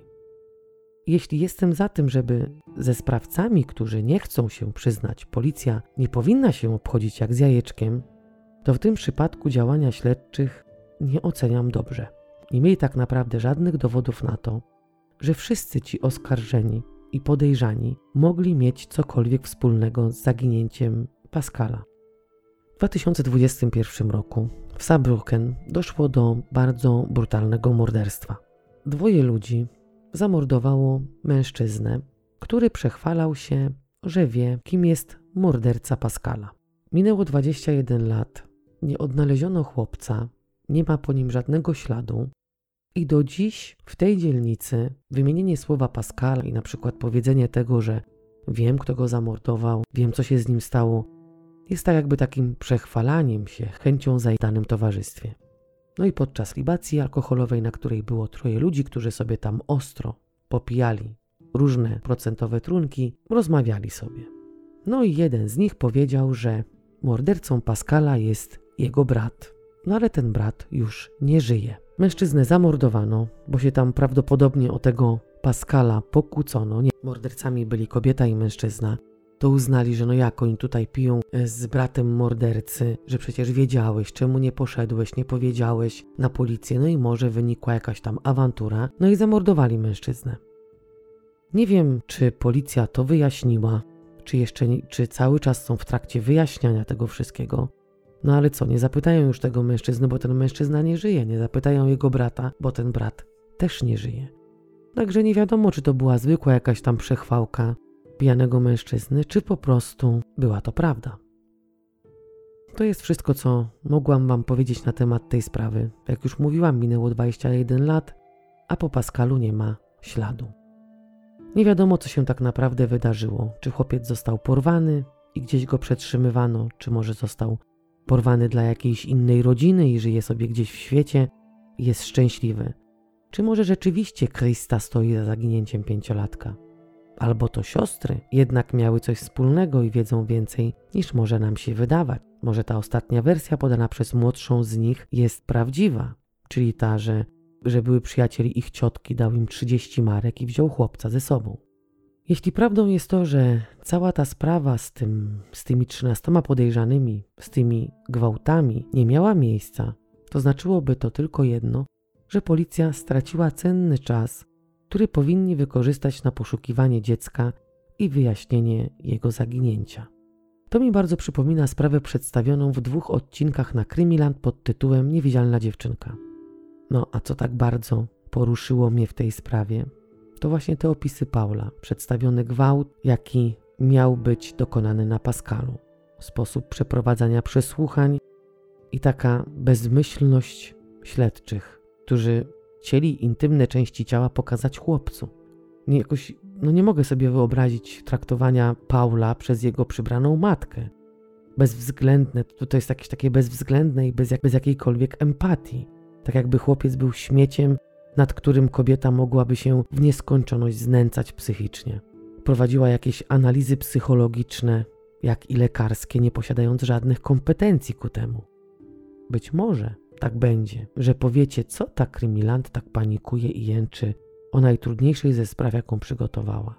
Jedni są bardziej delikatni na opisy ćwiartowania, a inni są bardziej delikatni na zupełnie inne sytuacje. Co nie znaczy, że jak już wspomniałam, żadna ze spraw kryminalnych nie porusza mnie wcale. I to nie tak, że do tej pory nie miałam świadomości o takich sytuacjach.